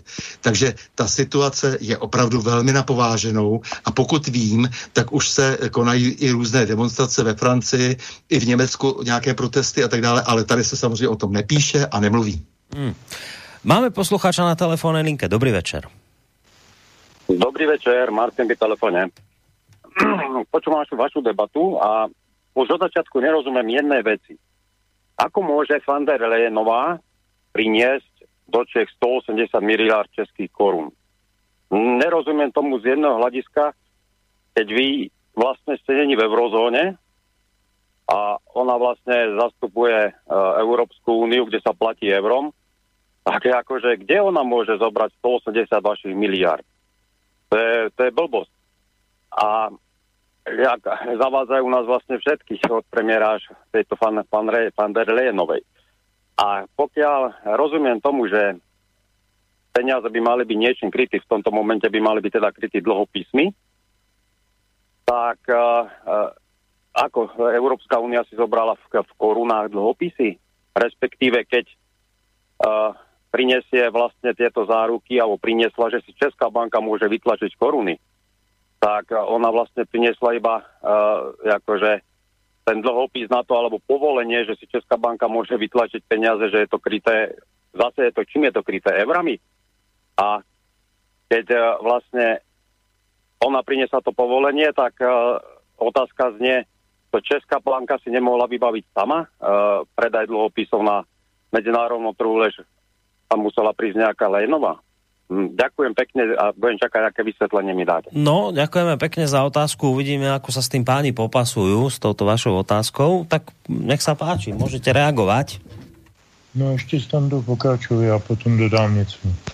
No, tak samozřejmě, že je to, však, je to celé nesmysl. E, to je ano, to je, to je naše věc, my máme svoji měnu, my bychom e, si měli sami přijmout vlastní opatření e, v tomto smyslu a vlastní emitovat tedy vlastní peníze, to, to je přece jasné. Ale víte, ono, ten problém celý je v tom, že my vůbec neznáme obsahy smluv, na základě kterých se celou dobu poskytují půjčky, ať z Evropské banky nebo z Mezinárodního měnového fondu. Jaký, jakým způsobem se vlastně transferují ty peníze. Nevíme o tom prakticky vůbec nic a to já vždycky říkám jako na účet těch lidí, kteří se hrnou do, do politiky a myslí si, že tam potom něco změní. Já říkám ano, přijdeš tam dokonce, můžete mít třeba většinu, víc než 50%, budete mít celou vládu. No a pak zjistíte, že máte vytilonovaný e, důchodový fond, že nemáte e, ve zdravotních pojišťovnách ani korunu, což už se tady avizuje, že na konci roku nebude. No a půjdete zase e, za měnovým fondem, samozřejmě tady paní Lejenová, to je úplně to, to je absurdní věc, protože to skutečně nemá, nemá čím ručit. To, to, to je směšné, že nějaká komise nám tady něco vlastně jenom zprostředkovává od těch, kteří skutečně půjčují ty peníze. No a tady je ten velký problém, že oni si vždycky nadiktují zase nějaké nové podmínky. Jsme v takovém začarovaném kruhu. Dobre, tak to bol standov názor a Petr chcel ešte niečo dodať? Tak já e, myslím, že pan posluchač e, ve své otázce si velmi dobře odpověděl vlastně všechny otevřené otázky o krytí jedné či druhé komodity e, jako dopředu v podstatě odkopl jako, jako téměř nemožné, protože není co čím krýt. Jo. Jediné, čím je možné krýt, je náš národní majetek a to se právě tady někdo pokouší. A mimochodem já, abych to trošinku odlehčil, tohle vážný téma, vzpomněl jsem si na jednu věc. Nám se tady smáli před více než 30 lety, jak packáme tu naši privatizaci a jaký jsme e, a jak oni to všechno umějí jít na západě a tak. Tak jsem si vzpomněl na jednu věc, která mi připomněla velice tenhle ten modelový příběh. Já jsem ve 94. začal pracovat v poměrně velkým a známým nakladatelství Melantrich, dneska už si na to asi nikdo nespomene, jako šéf-redaktor a e, tehdy se chystala privatizace toho podniku, který patřil e, s národ, jak se to jmenovalo, Česká strana socialistická, byla i za komunismu. A oni to chtěli z toho udělat akciovku a e, pan generální dal s tím panu ekonomickému řediteli který za úkol, aby vypracoval prospekt, prospekt emitenta a, a nějak vykalkuloval akci a tak dále a, a nějak to připravil celý ten proces. Jo. A já jsem byl pak u toho, e, teď se dobře držte, ten podnik měl v tehdejších cenách, což jsou samozřejmě jiné peníze než dnes, řekněme 30 milionů uložených e, v knihách bolševických autorů, které se museli za 80. letech vydávat, ale v podstatě celé náklady, kromě knih, knihoven, škol a tak dále, šly rovnou do skladu. A ten sklad patřil té firmě a ty knihy tam měly svoji krámskou cenu, malobchodní cenu a nějakou účetní hodnotu. A tak jsem byl svědkem toho, jak se tam vytvářela hodnota akcie toho podniku Eh, tím, že se ty, do těch akcí, do hodnoty těch akcí zap, zap, zapracovala eh, celá ta suma těch knih, 32 milionů korun eh, v těch krámských cenách. V těch konečných cenách, ne v těch pořizovacích nebo účetních, nebo skladových, nebo, nebo zlevněných, po jakýchkoliv jiných, ale v těch konečných. A mě tohle připomíná úplně stejný, stejný tupý myšlení člověka, který vůbec netuší, jaký ekonomický škody způsobuje. Nakonec tahle ta akce, o které mluvím, byla jedním, jednou z příčin, proč ten podnik nakonec krachoval. E, a já si myslím, že tyhle ty akce, které provádějí ty paní Lejnový a spol, doufám aspoň, že budou jednou z příčin, proč skončí Evropská unie. Dobré, já ještě k tomu dodám před pesničkou. No, ja ešte pred pesničkou e, k tomu ne, dodám nejaké také fakty ďalšie a potom ešte jednu otázočku. E, platí to, čo hovoril Petr Žantovský, že nebude to tak, že len tie peniaze dostanete okamžite a nech sa páči a robte si s nimi, čo chcete, alebo teda mínte ich na tie projekty, ktoré sme odsúhlasili. Ono to takto fungovať nebude pretože Česká republika v súladu s pravi, v súlade s pravidlami fondu dostane na základe schváleného plánu 13% z celkovej tejto sumy 180 miliard korún ešte tento rok v rámci predfinancovania, ale do výplaty ďalšej čiastky bude musieť prezentovať splnenie požiadavkou, požiadaviek e, a tou požiadavkou teda bude musieť vyriešiť možný stred záujmov premiéra Babiša, um, nejaký európsky činiteľ sa vyjadril, že nezaplatíme, pokiaľ tento problém nebude vyriešený a naviac budeme vymáhať späť peniaze z predfinancovania. Ak teda s týmto Česká republika niečo neurobí, konflikt záujmov premiéra Babiša. No a tu nastáva problém, pretože opozičné strany pochybujú o tom, že za súčasnej vlády je možné vyriešiť Babišov stred záujmov. Na sociálnej sieti lídry opozičných subjektov uviedli, že riešením sú predčasné voľby, alebo teda říjnové snemovné voľby, ve ktorých chtějí Babiše v čele vlády nahradiť. Peniaze bude možné získať len v prípade, pokiaľ české úrady zabránia tomu, aby Babiš opäť odkláňal peniaze pre svoje firmy, uvedol na Twitteri predseda Pirátov Ivan Bartoš. Uh, za súčasnej vlády si len ťažko možno predstaviť, že bude vlastne táto podmienka splnená, ktorú má Európska únia. Koalícia spolu ODS, KDU, ČSL, TOP 09 na Twitteri napísala, že Babišov stred záujmov ohrozuje budúcnosť Českej republiky. Vyriešiť to môžeme spolu už uh, na jeseň, odkázala na uh, strana na spomínané snemovné voľby. Podľa šéfky TOP 09 Markety Pekarovej Adamovej schválila Európska komisia Český národný plán obnovy len z milosti splnil len základné požiadavky a nie je premyslený, čo je však vôbec najdôležitejšie vyplácanie peňazí podmienuje Európska únia zabránením stretu záujmov premiéra. Ten e, ministerstvo súčasne, e, sústavne obhajuje Andrej Babiš, teda podľa Pekarovej ohrozuje vyplacenie, vyplatenie 180 miliard korún. Naopak sám Babiš hovorí, že žiaden stred záujmov nemá, že dodržuje české zákony, europoslankyňa Kateřina Konečná z, z komunistickej strany si nemyslí, že by stred záujmov premiéra mohol byť problémov. Problémom Európska komisia nemá právo vykladať české zákony, Uh, no ale pokiaľ Česká republika chce obdržať 180 miliard a to nie sú žiadne malé peniaze, tak musí urobiť všetko preto, aby tieto podmienky uh, nejakým spôsobom splnila. Uh, bude sa s tým musieť popasovať Česká poslanecká snemovňa možno nejakým zákonom Lex Babiš alebo nejakým iným zákonom, ktorý bude totožný s tým, čo chce európske nariadenie, hovorí táto poslankyňa komunistov. No a už spomínaný Okamura, ktorého tu aj Petr citoval, hovorí v tejto súvislosti, v Českej republiky, republike platia české zákony a mali by o nich rozhodovať české orgány. Toto povedal uh, Tomio Okamura uh, k stretu záujmov premiéra Babiša Eh, znovu kritizoval Tomio Okamura prijatie Národného plánu obnovy. Lepšie by podľa neho bolo požičať si samostatne. A teraz dve otázky k tomuto mám a potom už naozaj pôjdeme na pesničku a posunieme sa k tej druhej téme.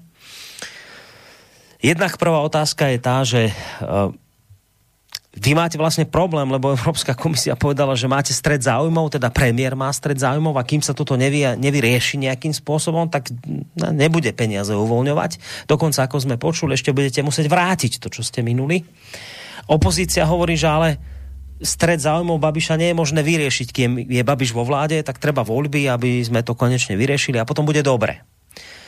Tak No a potom opozícia, alebo teda nejaká, nejaké opozičné strany typu komunistov a SPD hovoria, že, že ale v Čechách platia české zákony, čo sa nám tu do toho, čo stará nejaká komisia, toto nie je jej úloha.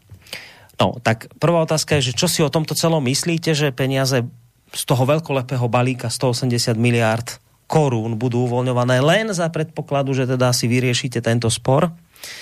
A potom druhá otázka je, že keď Okamura hovorí, že toto celé je úplne na hlavu postavené, nejaké spoločné dlžoby a, a fond obnovy, to je somarina, my sme si mali požičať samostatne. Tak druhá otázka je, že čo si myslíte o tomto. Tak ešte tieto dve otázky, odpovede na ne a potom pôjdeme na pesničku. No, eh, je to jednoduché. Vlastně všechny ty eh, kauzy eh, různě, které kriminalizovaly vlastně ty naše politiky v minulosti, tak to byly jakési okrajové věci. To se týká zrovna tak toho Babiše a jeho čapího hnízda. Je tady, byly tady nějaké byty různých grosů a tak dále, ale vždycky to bylo okrajové oproti tomu, co ti pánové často provedli opravdu ve velkém a co se týkalo velkých miliard a velkých privatizací. To je zajímavé, že tam nikdy nikdo neprotestoval, jak kdo třeba prodal Telekom, že jo, a, e, nebo jak, jak to bylo s celou privatizací Andreje Babiše a celou řadu dalších kaus, které jsou dobře známé a které dokonce velmi pečlivě monitoruje americká ambasáda. E, ale vždycky se objeví taková jakoby pro lidi eh, docela zajímavá kauza, ale nicméně velmi malá a je vidět, že se do těch eh, systémových věcí vůbec nikdo nechce pouštět. A eh, mně to připadá tak i v případě Andreje Babiše, takže se neustále řeší čapí hnízdo, ale nebudeme řešit právě ty 100 miliardy, které vlastně nás dnes poškodí, protože si vezmeme na sebe dluh, ze kterého se nedá už potom vybřednout jinak než ozbrojeným postáním. Takže to jsou věci, které, které jsou opravdu na tom stole, ale samozřejmě pro tu opozici a koalici je to vítaná záminka se neustále dohadovat, protože každý z nich by samozřejmě chtěl sedět na tom ministerském křesle a chtěl by sám posloužit, že velká část těch lidí je stejně zavázaná skrz všechny ty aspenské instituty, podpisy různých spoluprací a e, konec konců i díky všelijakým malým drobným všimným, e, kterých se jim dostalo, ať už biznesu a nebo při různých jejich zahraničních cestách. E, takže e, ti vlastně nějakým způsobem e, hodlají dělat dosti podobnou politiku a je mezi ně ho, hozena vždycky nějaká kost. Tak já vidím celou tu kauzu Čapí hnízdo. Dobre, tá druhá otázka, keď Tomio Okamura hovorí o tom, že nepožičiavajme si my z takéhoto spoločného projektu, požičiavajme si samostatně, je to lepší nápad? No, samostatný stát si samozřejmě samostatně půjčuje. Tohle, to, to, to, co se děje, jako to, že přebíráme dluhy za jiné, které jsme neudělali, to je asi tak stejné, jako že máme zaplatit za koloniální velmoci jejich e, dluhy vůči celým kontinentům.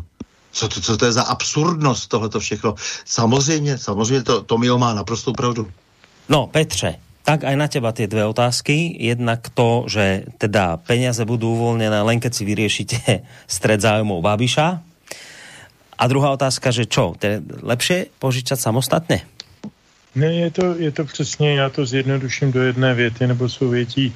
Za prvé i za druhé platí teze, kterou už jsem říkal, je to další prohlubování kolonizace naší země nějakou nadnárodní eh, německém řízenou strukturou, ať už se jmenuje čtvrtá říše nebo, nebo Evropská unie, to je úplně jedno.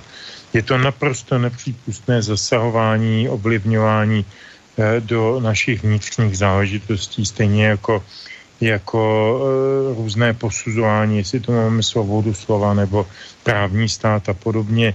Prostě je to nepřípustné, prostě to se nesmí.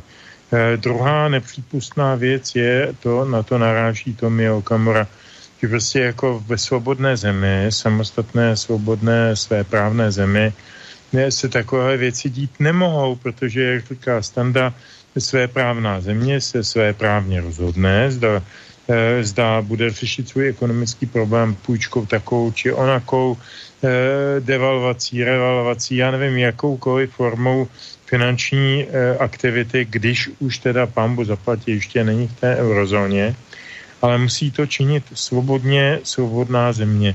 To je to, co, o, kom, o, čem Okamura mluví už několik let, že a co je vlastně opěrným bodem jeho politického programu, a to je všeobecný referendum o možnosti vystoupení z nadnárodních institucí, jako je Evropská unie nebo NATO. E, samozřejmě, že mu tuto, tuto, tento programový bod nikdo nikdy ještě neodsouhlasil, protože jsou, jak říká Standa, všichni, e, nebo velká z nich, většina z nich navázána na zájmy vedoucí proti naší republice a ne v její prospěch. Takže pro mě osobně je to, to stojí takhle jednoduše.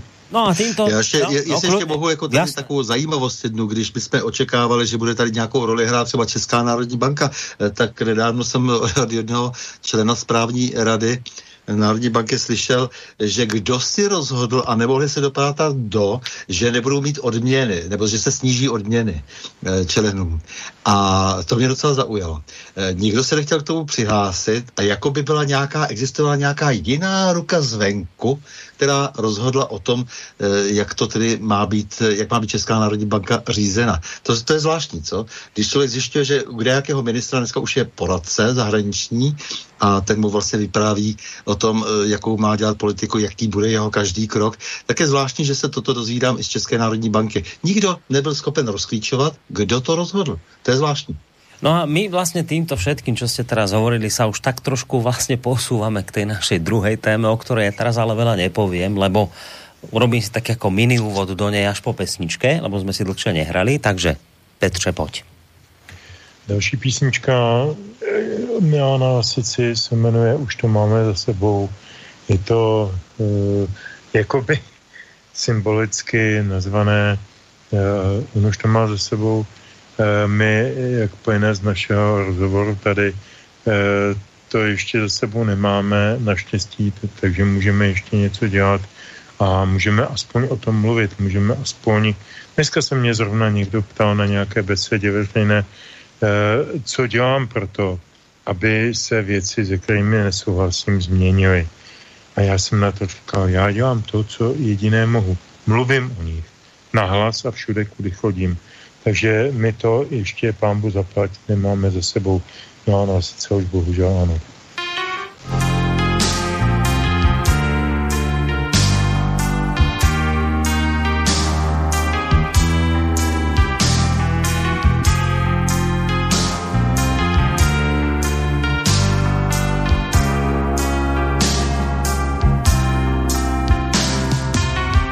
Takýto ťažký deň zanechá v duši svoje stopy.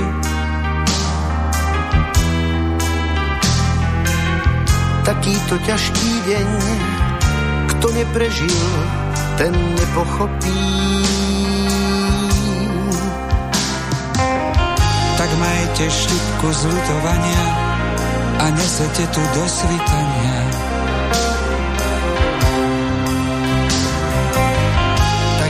Tak majte štipku zlutovania a nesete tu do svitania.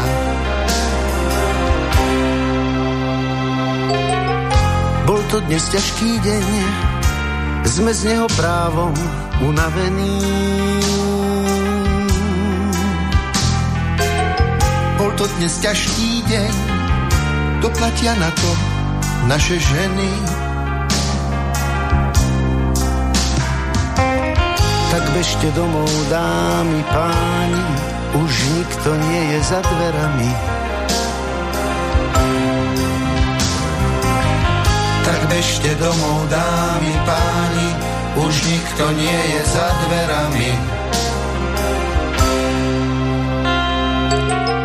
A odchádzajte potichu, nerušte zaslúžený spánok.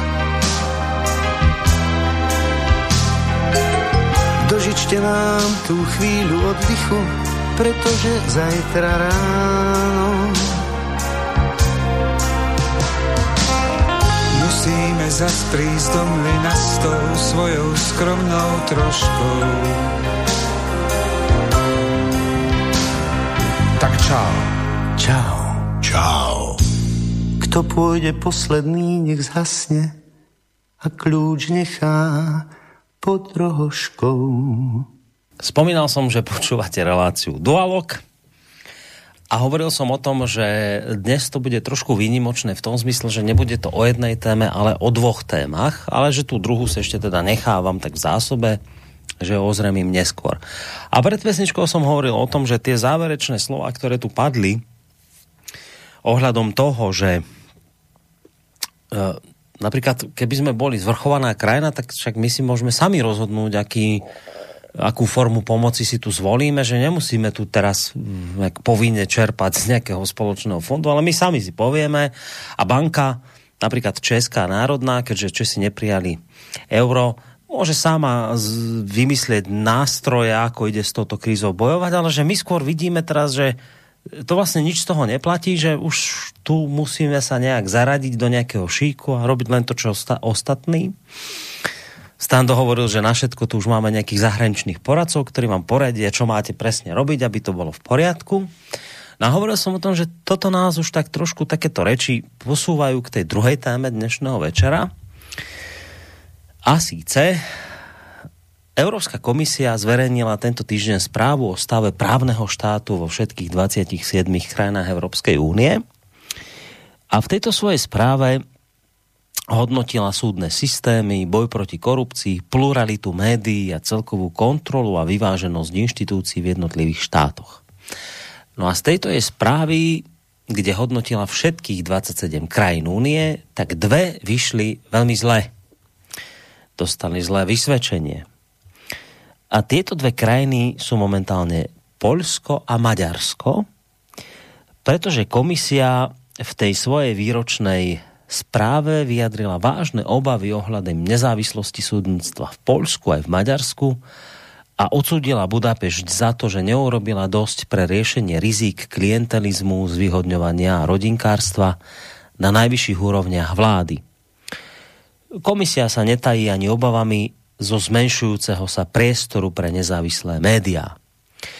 podpredsednička Európskej komisie pre hodnoty a transparentnosť, ktorá pochádza z Českej republiky, to je taká malá spojka k dnešnému dialogu, e, pre, v rozhovore pre televíziu ČT24 uviedla, že treba to vnímať tak, že táto kritická správa, ktorá naozaj je kritická voči Maďarsku a Polsku, v skutočnosti nikoho nekára oni tu nie sú na to, aby niekoho kárali, aby tu robili niekomu bu, bu, bu. Nie, nie, nie. Však oni sú tu len preto, aby, podľa slov pani Jourovej, takéto správy sú tu len preto, aby si jednotlivé členské štáty mohli vzájomne porovnávať to, ako ktorá krajina rieši rôzne systémové veci. Tak poďme si vypočuť časť rozhovoru pani Jourovej s redaktorom televízie ČT24. No. Pojďme na to. Eh, jak se Jedni říkají, že přikazujete suverénním zemím, eh, jak se mají chovat, druhá naopak, že to neděláte dost razantně, neděláte to tak, aby to přineslo nějaké výsledky, aby to ty země nutilo k nápravě. Máte pocit, že ta zpráva plní svůj účel? No, to jste pomenoval moje dlouhodobé trápení, že nikdy to neudělám tak, aby, byli, aby byl aspoň někdo spokojený. Někdo říká, že eh, děláme moc, někdo zase, že se nestaráme dost. Myslím si, že ta zpráva je nutná, abychom si rok od roku dokázali představit, eh, kam se Unie posunuje jako celek protože právní stát, ono to zní jako taková teoretická floskule, ale ono eh, zatím se skrývá, jestli ten který stát respektuje demokratické principy, omezení moci, jestli tam nejsou autokratické tendence, eh, jestli se řeší korupce. Jsou to prostě zásadní věci, které o sobě v Unii musíme vědět. Proto eh, komise dělá tuhletu poměrně náročnou práci. Zatím se skrývají možná tisíce konzultací v 27 zemích jsou to prostě možná desítky tisíc stránek textu, takže to, co jsem dnes prezentovala, to byla opravdu špička ledožce. No, tak toľko názor pani Jourovej. Treba ale povedať, že kritika Bruselu vo vzťahu k týmto dvom štátom, k Maďarsku a Polsku, prichádza v čase, keď Eurokomisia pozorne zvažuje, či schváli, a tu sme pri našej prvej téme, či schváli niekoľko miliardové národné plány obnovy a odolnosti, tak v prípade Maďarska, ako aj Polska, ktoré majú obom krajinám pomôcť oživiť hospodárstvo po koronakríze. Tlak na zmrazenie týchto národných plánov, ktorý bol, to je, to je ten národný plán, o ktorom sme sa rozprávali pred pesničkou, ktorý pani Lajenová odobrila v Českej republike, tak tlak na zmrazenie týchto istých národných plánov obnovy v prípade Maďarska a Polska prichádza zo strany Európskeho parlamentu, ktorý požaduje dôsledné aplikovanie mechanizmu podmienenosti čerpania európskych peňazí dodržiavaním zásad právneho štátu. Európska komisia navyše minulý týždeň spustila nové právne konania voči týmto dvom krajinám v reakcii na opatrenia, ktoré považuje za diskrimináciu občanov z LGBTI komunity pretože podľa Európskej komisie obe krajiny porušili legislatívu Európskej únie v tejto veci. No a vlastne Únia sa snaží, alebo teda Brusel týmto spôsobom prinútiť predsedu maďarskej vlády Viktora Orbána, aby pozmenil zákon, ktorý Európska komisia považuje pre komunitu LGBTI za homofóbny a diskriminačný. A ako hovorí pani Lajnová, ktorú sme tu dnes už citovali viackrát, Európa nikdy nedovolí, aby boli časti našej spoločnosti stigmatizované, či už preto, koho milujú, pre svoj vek, pre etnicu, etnickú príslušnosť, pre politické názory alebo pre náboženské presvedčenie. Pokiaľ ide o Polsko, tak komisia sa domnieva, že polské orgány zase pre zmenu nedokázali úplne a primerane odpovedať na jej vyšetrovanie týkajúce sa povahy a dopadu uznesení tzv. zón bez ideológie LGBTI, prijatých desiatkami politických regiónov, miest a obcí.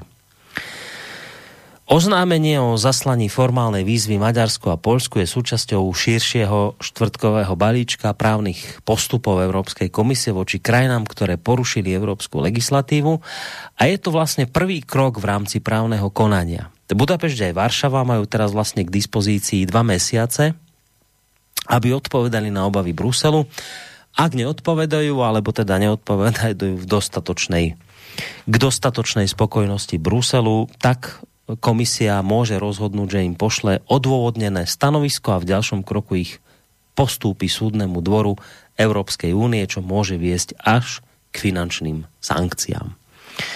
Mimochodom už teda sa komisia nechala počuť, že so schválením plánu obnovy Maďarska bude mať problém. No.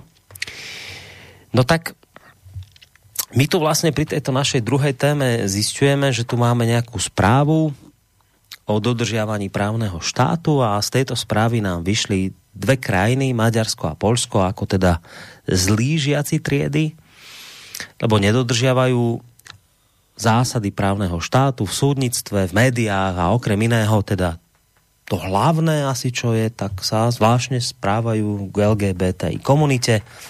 V Maďarsku sa rozhodli prijať zákon proti propagácii pedofílie a e, homosexuality pri deťoch do 18 rokov. V, Če- v, Polsku zase pre zmenu prijali nejaké zóny bez LGBTI ideológie.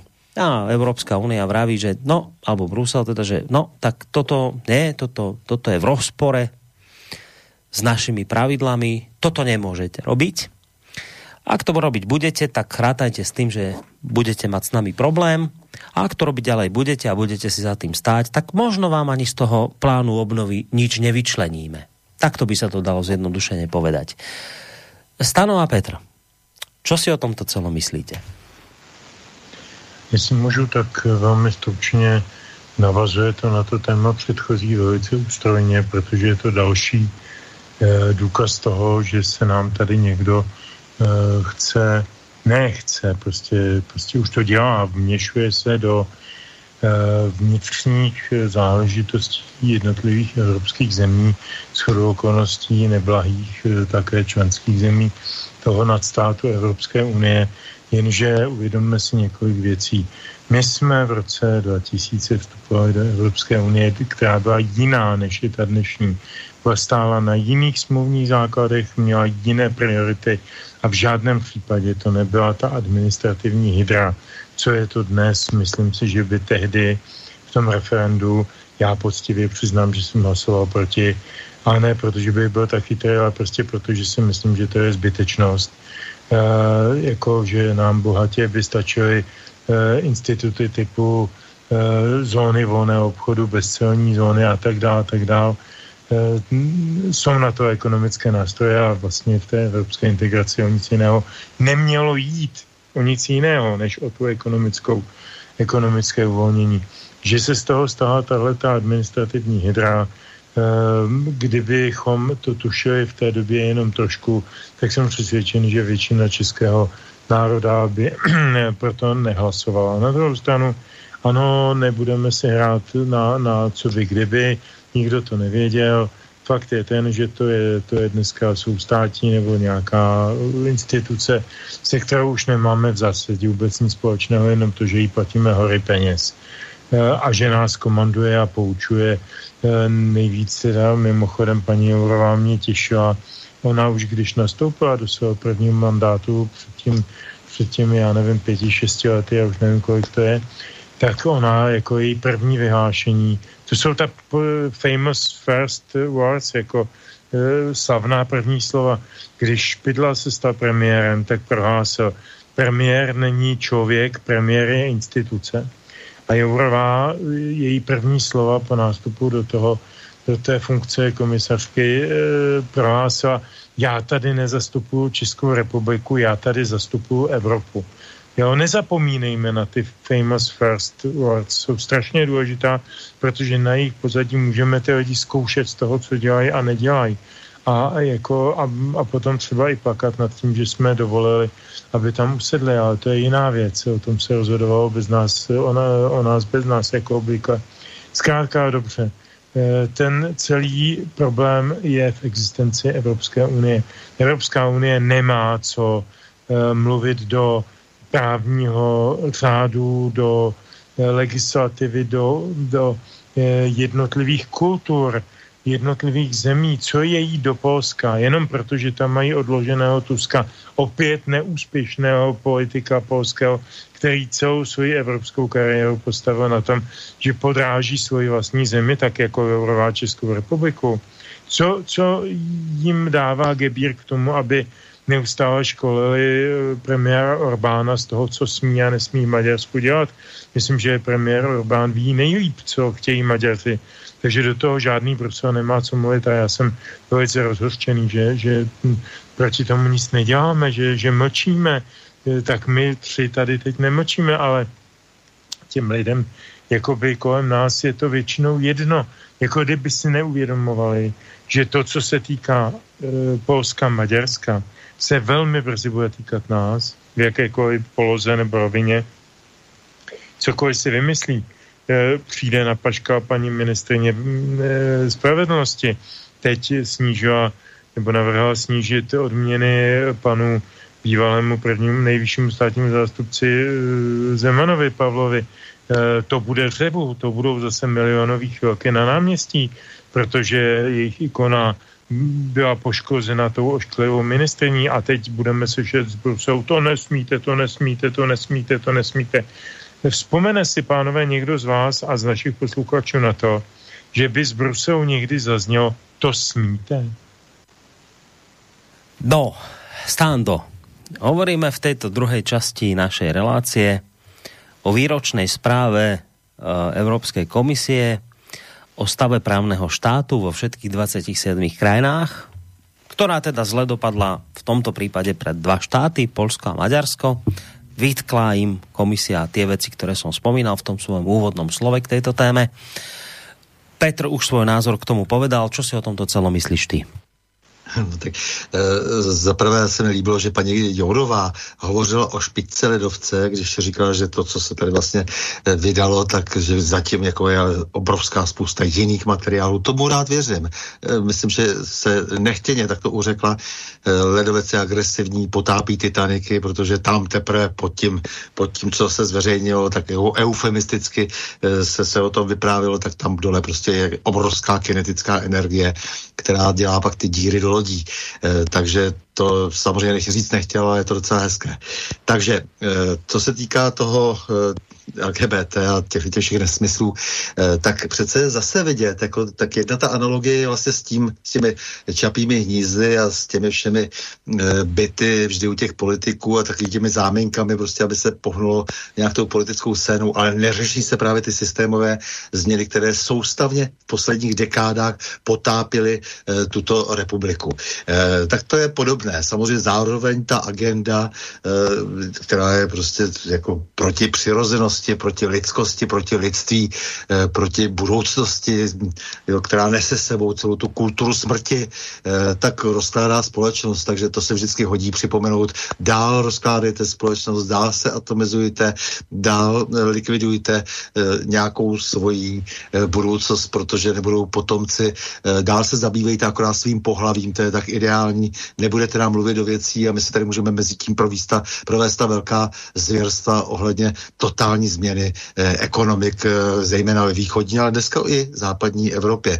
Eh, takže tak, ta, ta věrkuška v podstatě pomyslná, která stojí daleko, daleko vysoko nad, nad těmi lajenovými a zbytečnými eurovými a tak dále, tak ta samozřejmě uvažuje takhle strategicky. No, pochopitelně, že na to vůbec nelze přistoupit. Suverénní státy nejsme, jestliže nejsme schopni si alespoň takový prostůrek vydobít, že se chceme chovat normálně, že si nepřejeme, aby děti byly neustále eh, torpédovány ve škole eh, od dětství nebo od mateřských škol vlastně, aby jako, jako naprosto nezdravou ideologií, aby opravdu nemysleli eh, na nic jiného, než jako na jakýkoliv zvrácený sex. Vždy, vždy to je strašné a ty Maďaři udělali jenom nějaké opatření a Poláci dělají nějaké opatření a na to mají samozřejmě plné právo. Kdo tady prostě si opovažuje vlastně, jako dá se říct, prznit celou naší populaci. Už toho bylo snad dost. My jsme tolerantní a vždycky jsme byli, až, až speciálně tedy obyvatelstvo České republiky.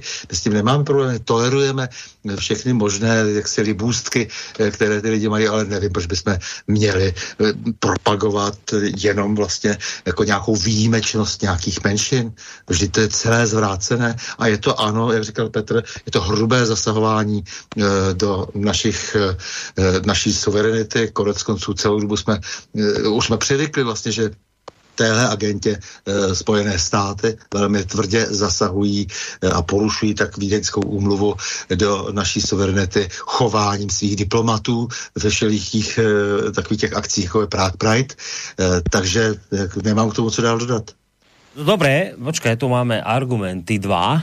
No, argumenty, dobre, to je jedno. Dve veci tu zaznievajú. Poprvé, beriete peniaze od nás, tak by bolo fajn, aby ste dodržiavali pravidlá, ktoré sme nastavili. Keď chcete Maďari e, peniaze z fondu obnovy, tak by bolo dobré, aby ste sa riadili pravidlami, ktoré tu máme. Tie nedodržiavate, tak preto peniaze nedostanete. Prvý argument. Druhý, ak sa vám to nepozdáva, čo tu teraz my od vás očakávame, tak vy ste súhlasili v minulosti so vstupom do Európskej únie, súhlasili ste aj s pravidlami, ktoré Európska únia má, takže na čo sa vlastne teraz ťažujete? No ano, samozřejmě to je velký problém. E, toto je problém, že všichni vstoupili do Evropské unie, e, souhlasili e, se vším, jak si pod dojmem svého vlastního osobního často prospěchu, nebo někdy možná, možná to připouštím i nějak jakéhosi idealismu.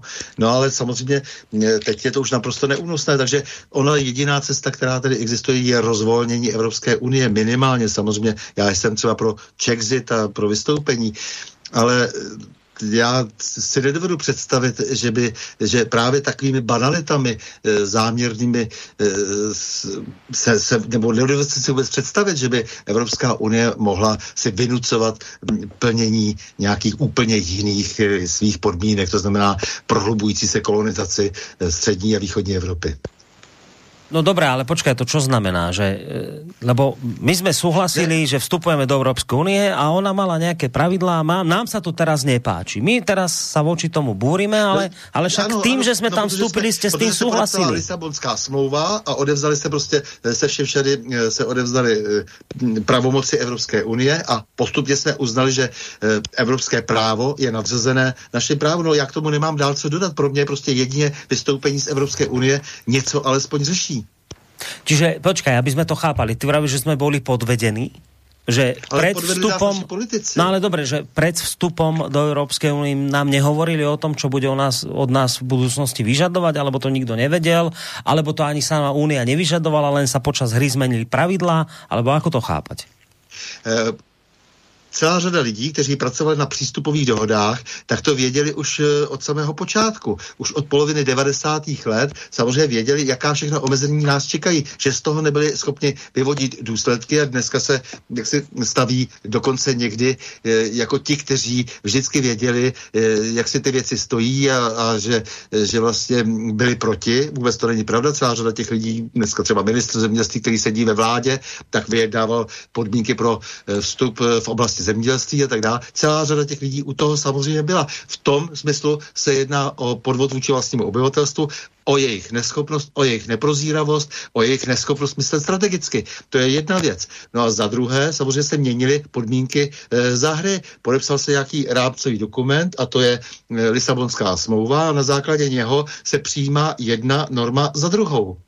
A samozřejmě to, že jsme přistoupili na to, že evropské právo bude mít vyšší právní sílu, že mezinárodní dohody budou nadřazeny eh, vnitrostátním, eh, vnitrostátnímu pořádku, no tak to je samozřejmě to, co dneska eh, vlastně opravňuje i tu nevolenou Evropskou komisi, aby co si, co si vynucovala.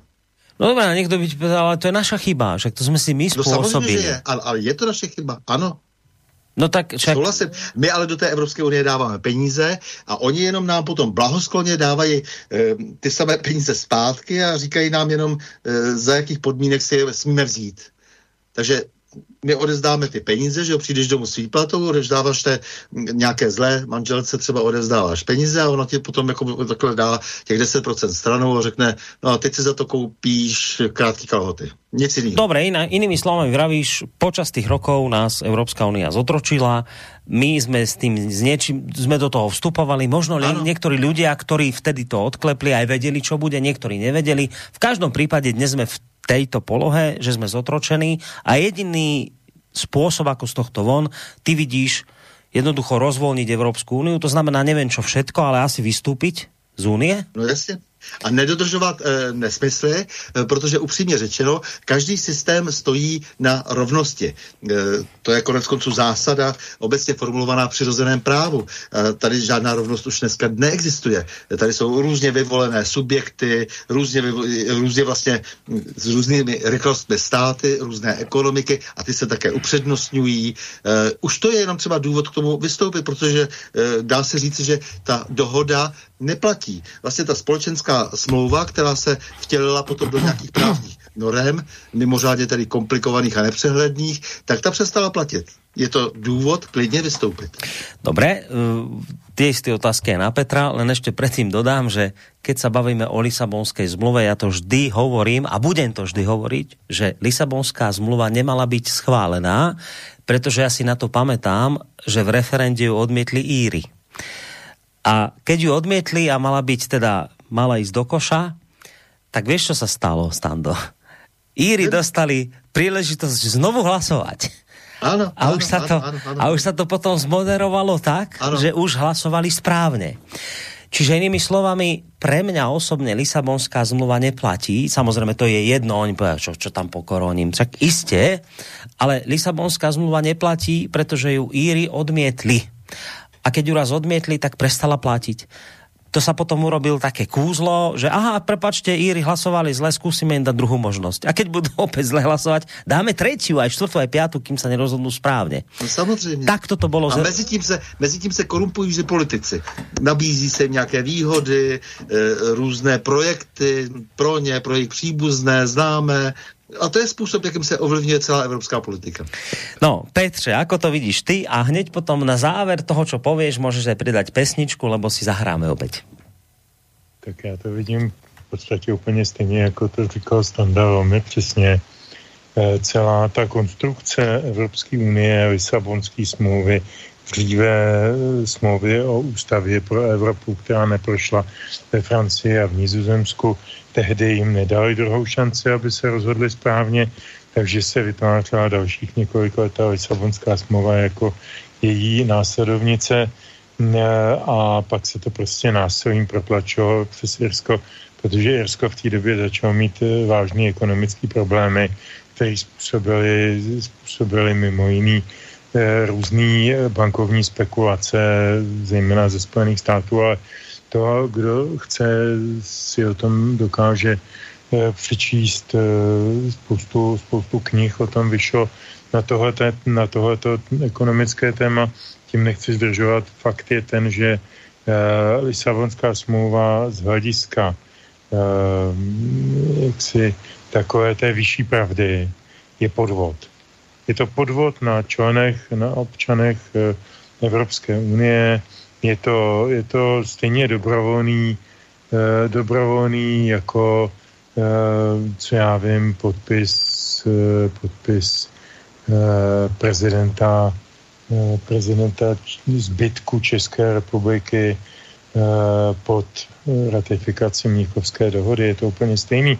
Já nemám rád tyhle ty silný silácký analogie eh, jako jako říkával vždycky Mirek Topolánek, že uděláno z dlouhých nožů a že to bude tadyhle eh, osvětímská lež a já nevím, takové tyhle ty kidy, většinou to bylo jenom na efekt a v zásadě to nic neznamenalo, ale tohle to něco znamená. Je to stejně dobrovolné předání pravomocí ke klíčům k vlastnímu státu do rukou nějakého spolku velmocí jako v Mnichově. Pro mě to má stejnou hodnotu. Dobré, a můžeš přidat i pesničku? Eh, to je těžká práce. Eh, nejkrásnější písnička podle mě, mm, no, no sice Julia Satinského a Jaro Filipa, eh, dala název jejich první společné desce z roku tuším 81 Jmenuje se Bolonás 11. A když pozorně posloucháte ten text, tak eh, nejenom, že velice přesně eh, zakusíte ten, eh, to kouzlo Lasicova humoru, hořkýho, skrz hodně pokřivený sklo, ale mm, zároveň, eh, zároveň se vám tak jako udělá eh, tak klidno. Ono to tak totiž vždycky bylo, jako v té písni. A není důvodu, aby to tak nebylo ani do budoucnosti. Takže i když to není hezké, tak aspoň víme, proč to je. Bylo nás jedenáct.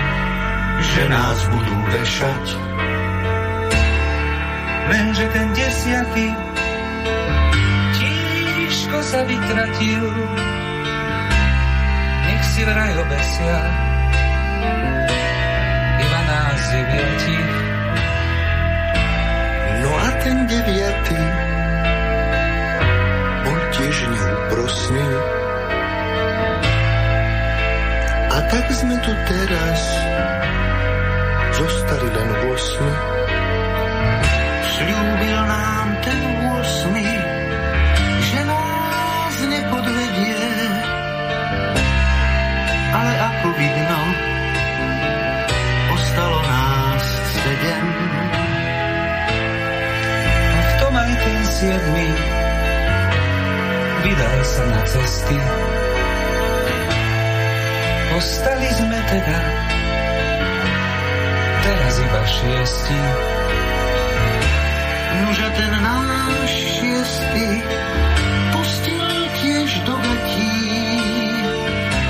a už sme tu iba kamaráti piati.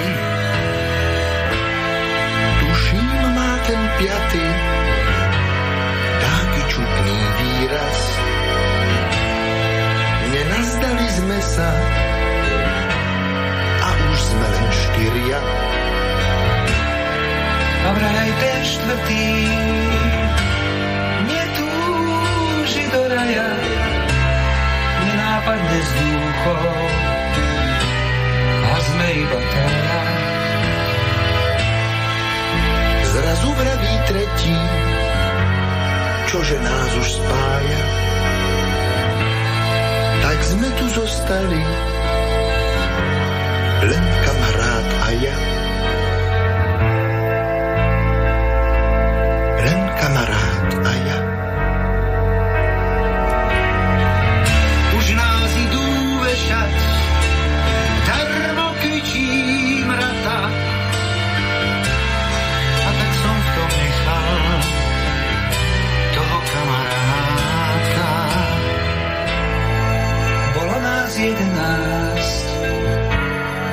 nás je len desať. Půjdeme sa pozrieť, keď ho budú vešať.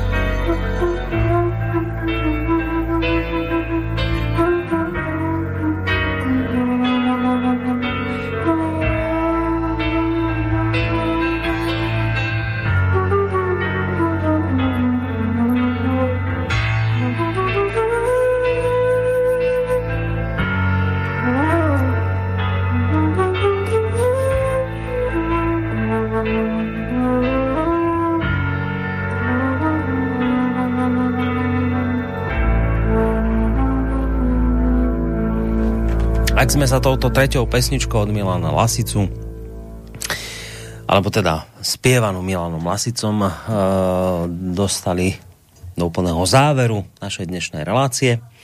Dualog, v ktorom sme riešili dve témy. A k tejto druhej, e, alebo v podstate aj k tej prvej, ešte prišiel mail od Michala z Brna, ktorou by som túto záverečnú časť začal.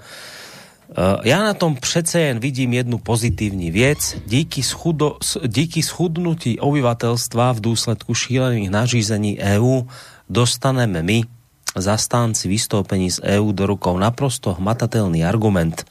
Nastav peněženky a ledničky slyší každý, takže to už snad většině lidí otevře oči. No, tak otevře, páni. Já jsem skeptický, eh, bojím se, že ještě nějaký čas ne, protože ten, oni budou samozřejmě se snažit z té Evropské unie, evropských administrativ vytvářet Potěmkinové vesnice, každá chcípající politická kobila, ať už to byl sovětský svaz nebo jiný režim, vytvářel docela dlouhodobě kolem sebe pocit, že je všechno v pořádku, že se všechno sanuje nějakým vnitřním dluhem nebo jakýmkoliv jiným způsobem. Hlavně, že se máme rádi a jsme všichni spolu na věčné časy a nikdy jinak. Čili nějakou dobu to ještě potrvá. Oni nás možná začnou uplácet různými pastelkovnými, pohřebnými, blbnými, šrotovnými, já nevím jakými e, úplatky. E, na to všechno může dojít. Je to normální sociálně demokratická nebo řekněme sociálně inženýrská politika, kterou známe i z našich lhů a hájů velmi důvěrně. A ta, ta pravděpodobně nastane ve chvíli, kdy, kdy se bude evropský občan uh, nucen popasovat se situací, že má si utáhnout opasek. Takže mu bude uvolněn na dluh, na jeho dluh. Jenže on to nebude vědět. Takže já jsem trošku pesimista, myslím, že hned tak to nenastane. Stando, ty bývaš tak většinou optimisticky naladený. Ako budeš v tomto případě? budu trochu optimistický, souhlasím i s tím, co říkal Petr, že to nebude hned tak, protože oni opravdu vymýšlejí jaké motivační nástroje, to znamená, pojede se ještě na větší dluh, ještě více se to rozpálí. To je konec konců i smysl půjček tohoto druhu, takže přece jenom se ještě půjčíme si dokonce, jak nám říkala paní ministrině Maláčová, půjčíme si na důchody, e, takže bude snaha tady jak si opečovávat to obyvatelstvo, ale přece jenom ta snaha například nás atomizovat ještě víc, ta snaha nás imobilizovat, eh, zrušit, to už bylo vidět v tom lockdownu, eh, ty snahy vůbec to samozřejmě nesouviselo s nějakou snahou o zrušení jako nebo vlastně přerušení těch cest toho viru bylo zcela zjevné a kdo to neviděl, tak bohužel má asi klapky na očích, abychom se vlastně nestýkali, abych, abychom spolu nekomunikovali, abychom se nescházeli. A ta snaha bude trvat ještě dál. A tam si musí ty lidi uvědomit, že se najednou musí zepřít, že e, není možné, aby to pokračovalo dál, že to nejsou žádná opatření, která mají nějaký zdravotní smysl, e, která to myslí s těmi lidmi dobře. Půjde o to, aby se nevytvářela ta nadkritická, e, to nadkritické množství lidí, kteří by potom se mohli vzepřít a zbouřit. Takže bude se hrát o tohle. Je vidět, že je tady nějaká taktika v tomto směru, to je vidět, to je zřetelné, taky také proto vlastně v těch vlnách se tady neustále pohybuje pohybujeme mediálních a e, ti politici samozřejmě se vším vlastně tak hezky rezonují e, a to opravdu až na malé výjimky koalice, opozice, všichni tak pohromadě. Ale jedna z dalších těch, e, to už jsem dneska zmínil, jedna z dalších těch jako nadějí je, že například to bohaté, nebo alespoň na první pohled bohaté Německo, přece jenom se to začíná uvědomovat, když tedy ten Bild e, začal velmi tvrdě kritizovat jak se za nesmyslnost, nelogičnost e, všech těch opatření, e, tak e, samozřejmě tím velmi plošně informoval Němce, pozor, budete se mít velmi špatně velmi se všechno zhorší. No a to znamená tedy, že už je tady dokonce i nějaký odpor mediální. Samozřejmě kritici říkají, že to je těmi a těmi bankovními kruhy, kteří zase, které zase bojují s jinými, nevím, to nemohu posoudit, ale v každém případě je to pro mě signál, že přece jenom si to řada lidí začíná uvědomovat a v tom má Michal z Brna pravdu, ano, je to nakonec ta peněženka. Já to ještě predsa len v závere relácie vrátim skôr k tej druhej téme, kde jsme hovorili o tom, že alebo teda vy ste sa tak stiažovali na to, že sa Európska únia dosť neprístojným spôsobom stará do národných záležitostí, keď napríklad kritizuje za nedodržiavanie právneho štátu Maďarov alebo Poliakov. A v ich oboch prípadoch je to o rôznych veciach, súdnictvo, média, ale predovšetkým LGBTI komunita. Maďarsko má dnes problém v tom, že si Orbán alebo vládna strana dovolila prijať zákon proti propagácii pedofílie a dodala k tomu potom v rôznych pozmeňujúcich návrhov aj to, že propagácia homosexuality na školách medzi deťmi do 18 rokov. Toto je pre Európsku úniu neveriteľný problém, hovorí o tom, že tu sú porušované ľudské práva a tak ďalej a tak ďalej. A teraz to nie je podstatné, čo hovorí Európska únia. Na inú vec sa chcem opýtať. Eh, Viktor Orbán teraz sa nechal počuť, že zrejme k tejto veci nechá usporiadať ľudové referendum a hovorí, že ak je tlak na našu krajinu taký obrovský zo strany Bruselu, potom musí rozhodnúť všeľudové hlasovanie. Názor občanov Maďarska. Čo si o tejto téme myslia? Ehm, podľa vás je toto dobrý krok, ako napríklad bojovať s, eh, s vrtochmi Bruselu, napríklad v takejto alebo iných veciach, že keď sa takéto niečo udeje, tak fajn, tak správte to, čo, Brus, to, to, čo Orbán, nechajte referendum, nech ľudia rozhodnú. Je to správný krok? Z mého pohledu Orbán těží e, z toho, že má silnou podporu mezi občany, e, tak silnou, jako tam neměl, pokud vím, od roku 90 žádný maďarský vůdce, ani Arpad Gens, ani ne, nevím, jako bych si vzpomněl, on je dneska v nejsilnější pozici, eh, protože a kdo slyšel někdy nějaký jeho projev, tak velmi dobře ví veřejný projev na ulici, na náměstí, na Rákociho třídě nebo kdekoliv, tak ví, že je to člověk, který má obrovský fanklub mezi obyvatelstvem a má teď jedinečnou příležitost prosadit v zásadě téměř, co chce. E, takovou příležitost u nás nikdo nemá.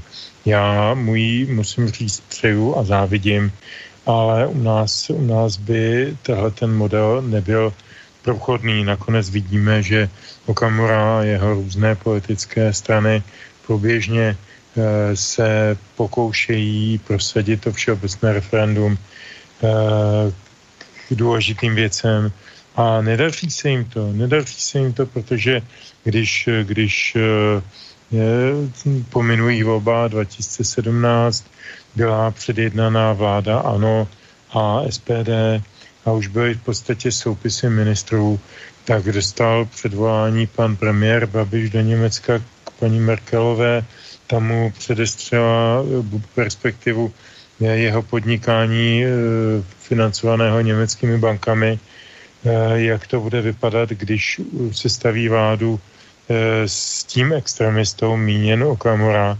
No a eh, pan Babiš se vrátil a sestavil vládu ze socialisty. Jednu z nejblbějších vlád, tedy musím říct jako ideově nebo principiálně. Jinak ona eh, spoustu věcí udělala dobře. Ale navzdory tomu, že v ní byli ty socialisti. Ne proto, že v ní byli. Jo, takže, takže my nejsme v pozici, že bychom si mohli vyskakovat. Orbán Ano, a já mu to moc přijím. Áno, to je iná vec, že Orbán môže, lebo si to tak jednoducho zariadil a išiel krok po kroku, ale pýtal som sa na to, či je to správne. Čiže vravíš, no, že jednoznačne... Pochopil, co jde A, pochopil no, a... Ja si, ja si no, mohu... Stando? Eh, no tak eh, samozřejmě, že si myslím, že bylo správné, aby jednal tak, jak, si, jak má jednat suverénní státník a vůbec se neohlížet na nějaký Brusel, říct, vy nám do toho nebudete mluvit, ale eh, on opravdu demonstruje, je to spíš politický než právní nástroj, eh, ta, to referendum, chce prostě demonstrovat sílu, chce prostě demonstrovat, jak si tu svoji, tou svojí popularitou, eh, chce demonstrovat, že jak si eh, ta vůle taková a taková. Já si myslím, že bez ohledu na to prostě by měl jako samozřejmě dávat na jeho tomu Bruselu, že prostě se nepodřídí a my bychom se měli přidat, ale samozřejmě to je, to je sen. Takže v zásadě bych řekl, že by bylo správné vůbec jako se na ně neohlížet, jako ale ta demonstrace síly je dobrá. Dobre, posledná otázka moja z tejto strany a vôbec v celé relácii je, že no dobre, však Orbán si to vydupal, išiel za tým a neviem čo všetko, ale vo, výsledku môžeme mu závidieť, ale teraz ten protiargument by bol, že no ale niektoré otázky prostě v referende nemôžete riešiť. Demokracia je síce vôľa väčšiny, áno, ale má svoje hranice. A o ľudských právach nemôže rozhodovať väčšina. Lebo keby mohla, tak ja neviem, tu zoberieme cigánom, teda Rómom, alebo to je jedno, nebudem vraviť Rómom, lebo cigáni chcú, aby sme volali ich cigáni, tak cigánom uh, zoberieme dávky sociálne a niečo podobné. Čiže oni vravia, že o tomto nemôžete rozhodovať v referende, lebo to sú otázky, ktoré sú mimo referenda. Áno, demokracia je vôľa väčšiny, ale má hranice. Čo si o tomto myslíte? Tak to je otázka definice, co všechno spadá pod pojem a pod fenomén všeobecného referenda. Jestli jsou to dávky pro nějakou etnickou menšinu, anebo jestli je to vůbec samo, eh, řekl bych, paradigmatický uspořádání filozofie společnosti Jestliže společnost stojí na tom, že je tu rodina, je tu rodinné uspořádání, je tu muž, žena, dítě nebo děti, tak jak to je eh, teď definovali v Maďarsku, tak eh, to je nějaká, nějaká parola, nějaký, nějaký e, téma, o kterým se hlasovat dá, protože ho sdílejí opravdu všichni občani, všech se týká, všech se týká, nejenom LGBT komunity, ale především těch 99% ostatního obyvatelstva, které jsou méně slyšet. E, nějaké sociální dávky někde nějakým romským komunitám, to je věc místního referenda. Nebo krajského, nebo já nevím. Ničím my nemáme vlastně referendum e, uzákoněno v nějakém jako širším rámci naší legislativě a tudíž není o čem mluvit. Teď se bavíme jenom jako hypoteticky myslím si, že, že s tím se setkáme teď v předvolební kampani, že možná některé strany přijdou s tím, že je zapotřebí definovat, které třeba ne, eh, ne, ne, ne socializovatelné nebo prostě eh, skupiny obyvatelstva, které odmítají pracovat a, a jako jsou závislí na dávkách, takže by bylo zapotřebí se na to podívat. Je to legitimní, je to v pořádku, ať se na to někdo dívá, ať s tím někdo uh, operuje před volbama, to je něco jiného. Ale základní lidské hodnoty, tady je matka, tady je otec, tady jsou děti, tady je rodina, tady je stát, tady je lidský společenství. To je něco, o čem se eh, v referendu hlasovat má a podle mě i může když je to ohroženo. Stando? No, já bych ještě vyšel z jiného pojmu, vyšel bych z toho, jestli tedy se řídíme tím, čím se řídila původně evropská civilizace, že jo? to znamená eh, legitimita je takové slovo velmi důležité eh, v právní filozofii například. A e, řekněme si prostě, jestli se chceme e, držet té legitimity, protože to je velký pojem, o které se, e, kolem kterého se samozřejmě napsalo mnoho spisů a diskutovalo se, jestli tedy budeme vyžadovat do toho přirozeného práva nějakou legitimitu. To znamená, to je také rovný přístup a tak dále. To jsou všechno věci, které potom vlastně, mm, jak si vlastně znamenají pak teda nějakou ilegalitu. To znamená, jak to tedy potom dotáhneme dál, to, co je vlastně legitimní. A e, takže ono moc jako žonglovat jako těmi referendy se také nedá, když nemáme vůbec tohle ujasněné. To je vlastně, to se vracím k tomu, e, domluvit si opravdu tu společenskou smlouvu pořádně. Říci si, platí tohle to ještě všechno, e, protože na, na základě těchto těch starých institutů, e, těchto těch starých vlastně sformulovaných prostě dávno jako nějakých e, jako, jakoby postojů, tak e, na základě toho vlastně potom můžeme teprve konstruovat konstruovat právo, můžeme konstruovat eh, vlastně ten přístup k tomu právu. No a to vlastně už vůbec neděláme, takže je to taková trochu cuchcárna. Tak ono, jestli se má hlasovat o místních nebo o velkých věcech, já nevím, když eh, šlo o Alsasko, Lotensko, kam se e, připojí, tak se dělaly plebiscity, to se všem zdálo, že je logické, takže šlo naopak o ty zásadní, celostátní, ústavní věci. Jo, pak zase se hovoří o, o nějakých místních věcech je to jenom v podstatě názor, často vedený mm, jako spíše, spíše pocitem, ale vrátil bych se zpátky k tomu definování té legitimity a tam někde najdeme teda ten důvod, jak vlastně uspořádat celý mm, právní řád, ale já se bojím, že tohle je teď v troskách. Jo? Takže, takže se vlastně těmi pojmy e, žongluje, jak se vlastně chce. Jo? Já taky rozumím tomu, že chce Tomio Okamura třeba e, referendum o e, našem setrvání v Evropské unii, tak se to cítím jako, jako důležitý nástroj, který by mohl umožnit to vystoupení z Evropské unie. Zároveň si dovedu představit, že jsou některá témata, kde se samozřejmě zamlžili, zamlžila ta podstata toho problému natolik, že eh, se v referendu nedá vůbec eh, najít nějaká pravda, ale bude to momentálně jaksi zmítané veřejné mínění hmm. nějakou masmediální kampaní, které se prostě někam přikloní. Fakt je to docela komplikovaný problém, který se zjednodušuje tím, proto jsem to také říkal i u toho Orbána, které se zjednodušuje tím, že se jaksi používá v podstatě jenom politicky, ale není tam zatím jako není to vyfutrováno opravdu tou představou o tom, jaká kultura práva, jak si v těch našich zemích byla nebo má být. Hmm.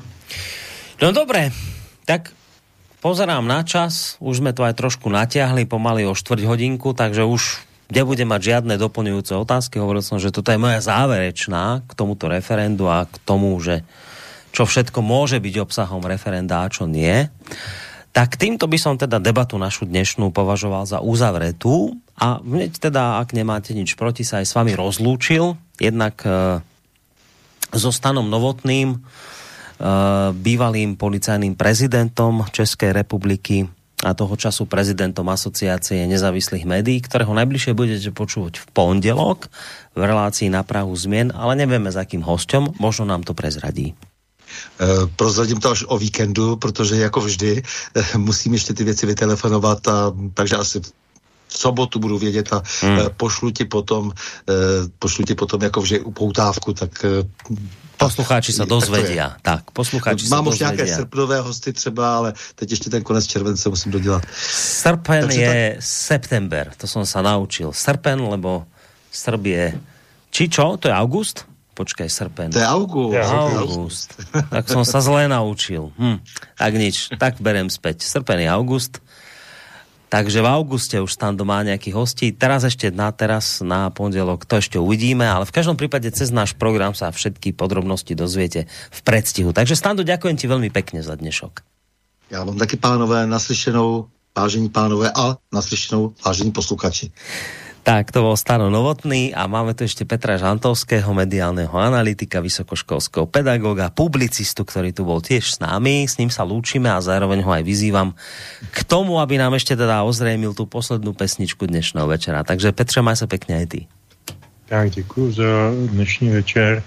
Děkuji tobě, Boris, děkuji Stando, e, tobě a děkuji e, těm, kterým ty si nepoděkoval, totiž posluchačkám našeho pořadu, ať už těm dnešním nebo těch v reprízách. Opakovaný vtip. Je to opakovaný vtip, ale ty se dopouštíš opakované netaktosti, jo? Opravdu tak... dětinské. Stando ti to vrátil za to, že si nám ten úvod záviděl. no právě, právě, právě. Ne, v pohodě. E, já se vždycky vzpomenu na Vaka a jeho rozloučení e, se všemi posluchačkami a posluchači, ať jsou kdekoliv na světě, eh, což je možná to nejhezčí, co jsem kdy od Vlka slyšel. A velmi si to cením, myslím, že je to velmi přesné a správné, protože my jsme všichni na jednom světě a všichni, všichni nějakým způsobem sdílíme nějaké problémy. Takže všechny, kteří jsou s námi na jedné lodi, pozdravuju a posílám poslední písničku dnešního pořadu z dílny Milana Lasici, Julia Satinského a Jaroslava Filipa, je to z té desky, bylo nás 11. Je to písnička, která je tam, tuším, že na konci úplně místěná a je taková rozlučková. E, jmenuje se Doba Tuoška. E, Doba Tuoška se na špertárku Loša Paloš. Uslyšíte to v originále je velmi dojemná a na rozloučení s Milanem Masicou. No, tak To bol Petr Žantovský, s ktorým sme sa rozlúčili. Pekný zvyšok večera vám praje samozrejme aj Boris Koroni. Z tejto relácie sa budeme počuť najbližšie o dva týždne. Majte sa pekne a do počutia.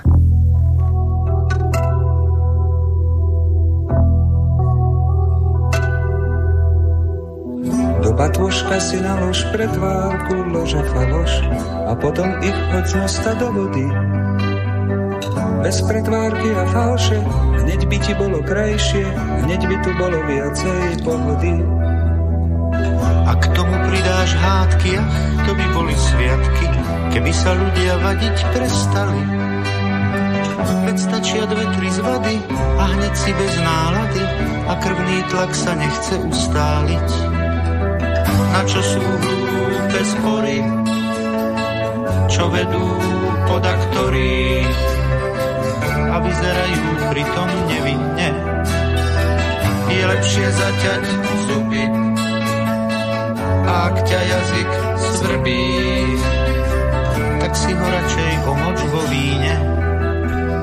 Klebety škriepky plané, vykašlíme sa na ne, vyhubme razom túto záhubu. A tí, čo pikle kuli, dostanú po papuli, dáme im jednoducho zámku na hubu. Do batvoška si nalož pretvárku, lož a faloš a pekne zahoď všetky do studne. A rovno z prvej várky skús život bez pretvárky a uvidíš, či z teba ubudne. La, la, la, la,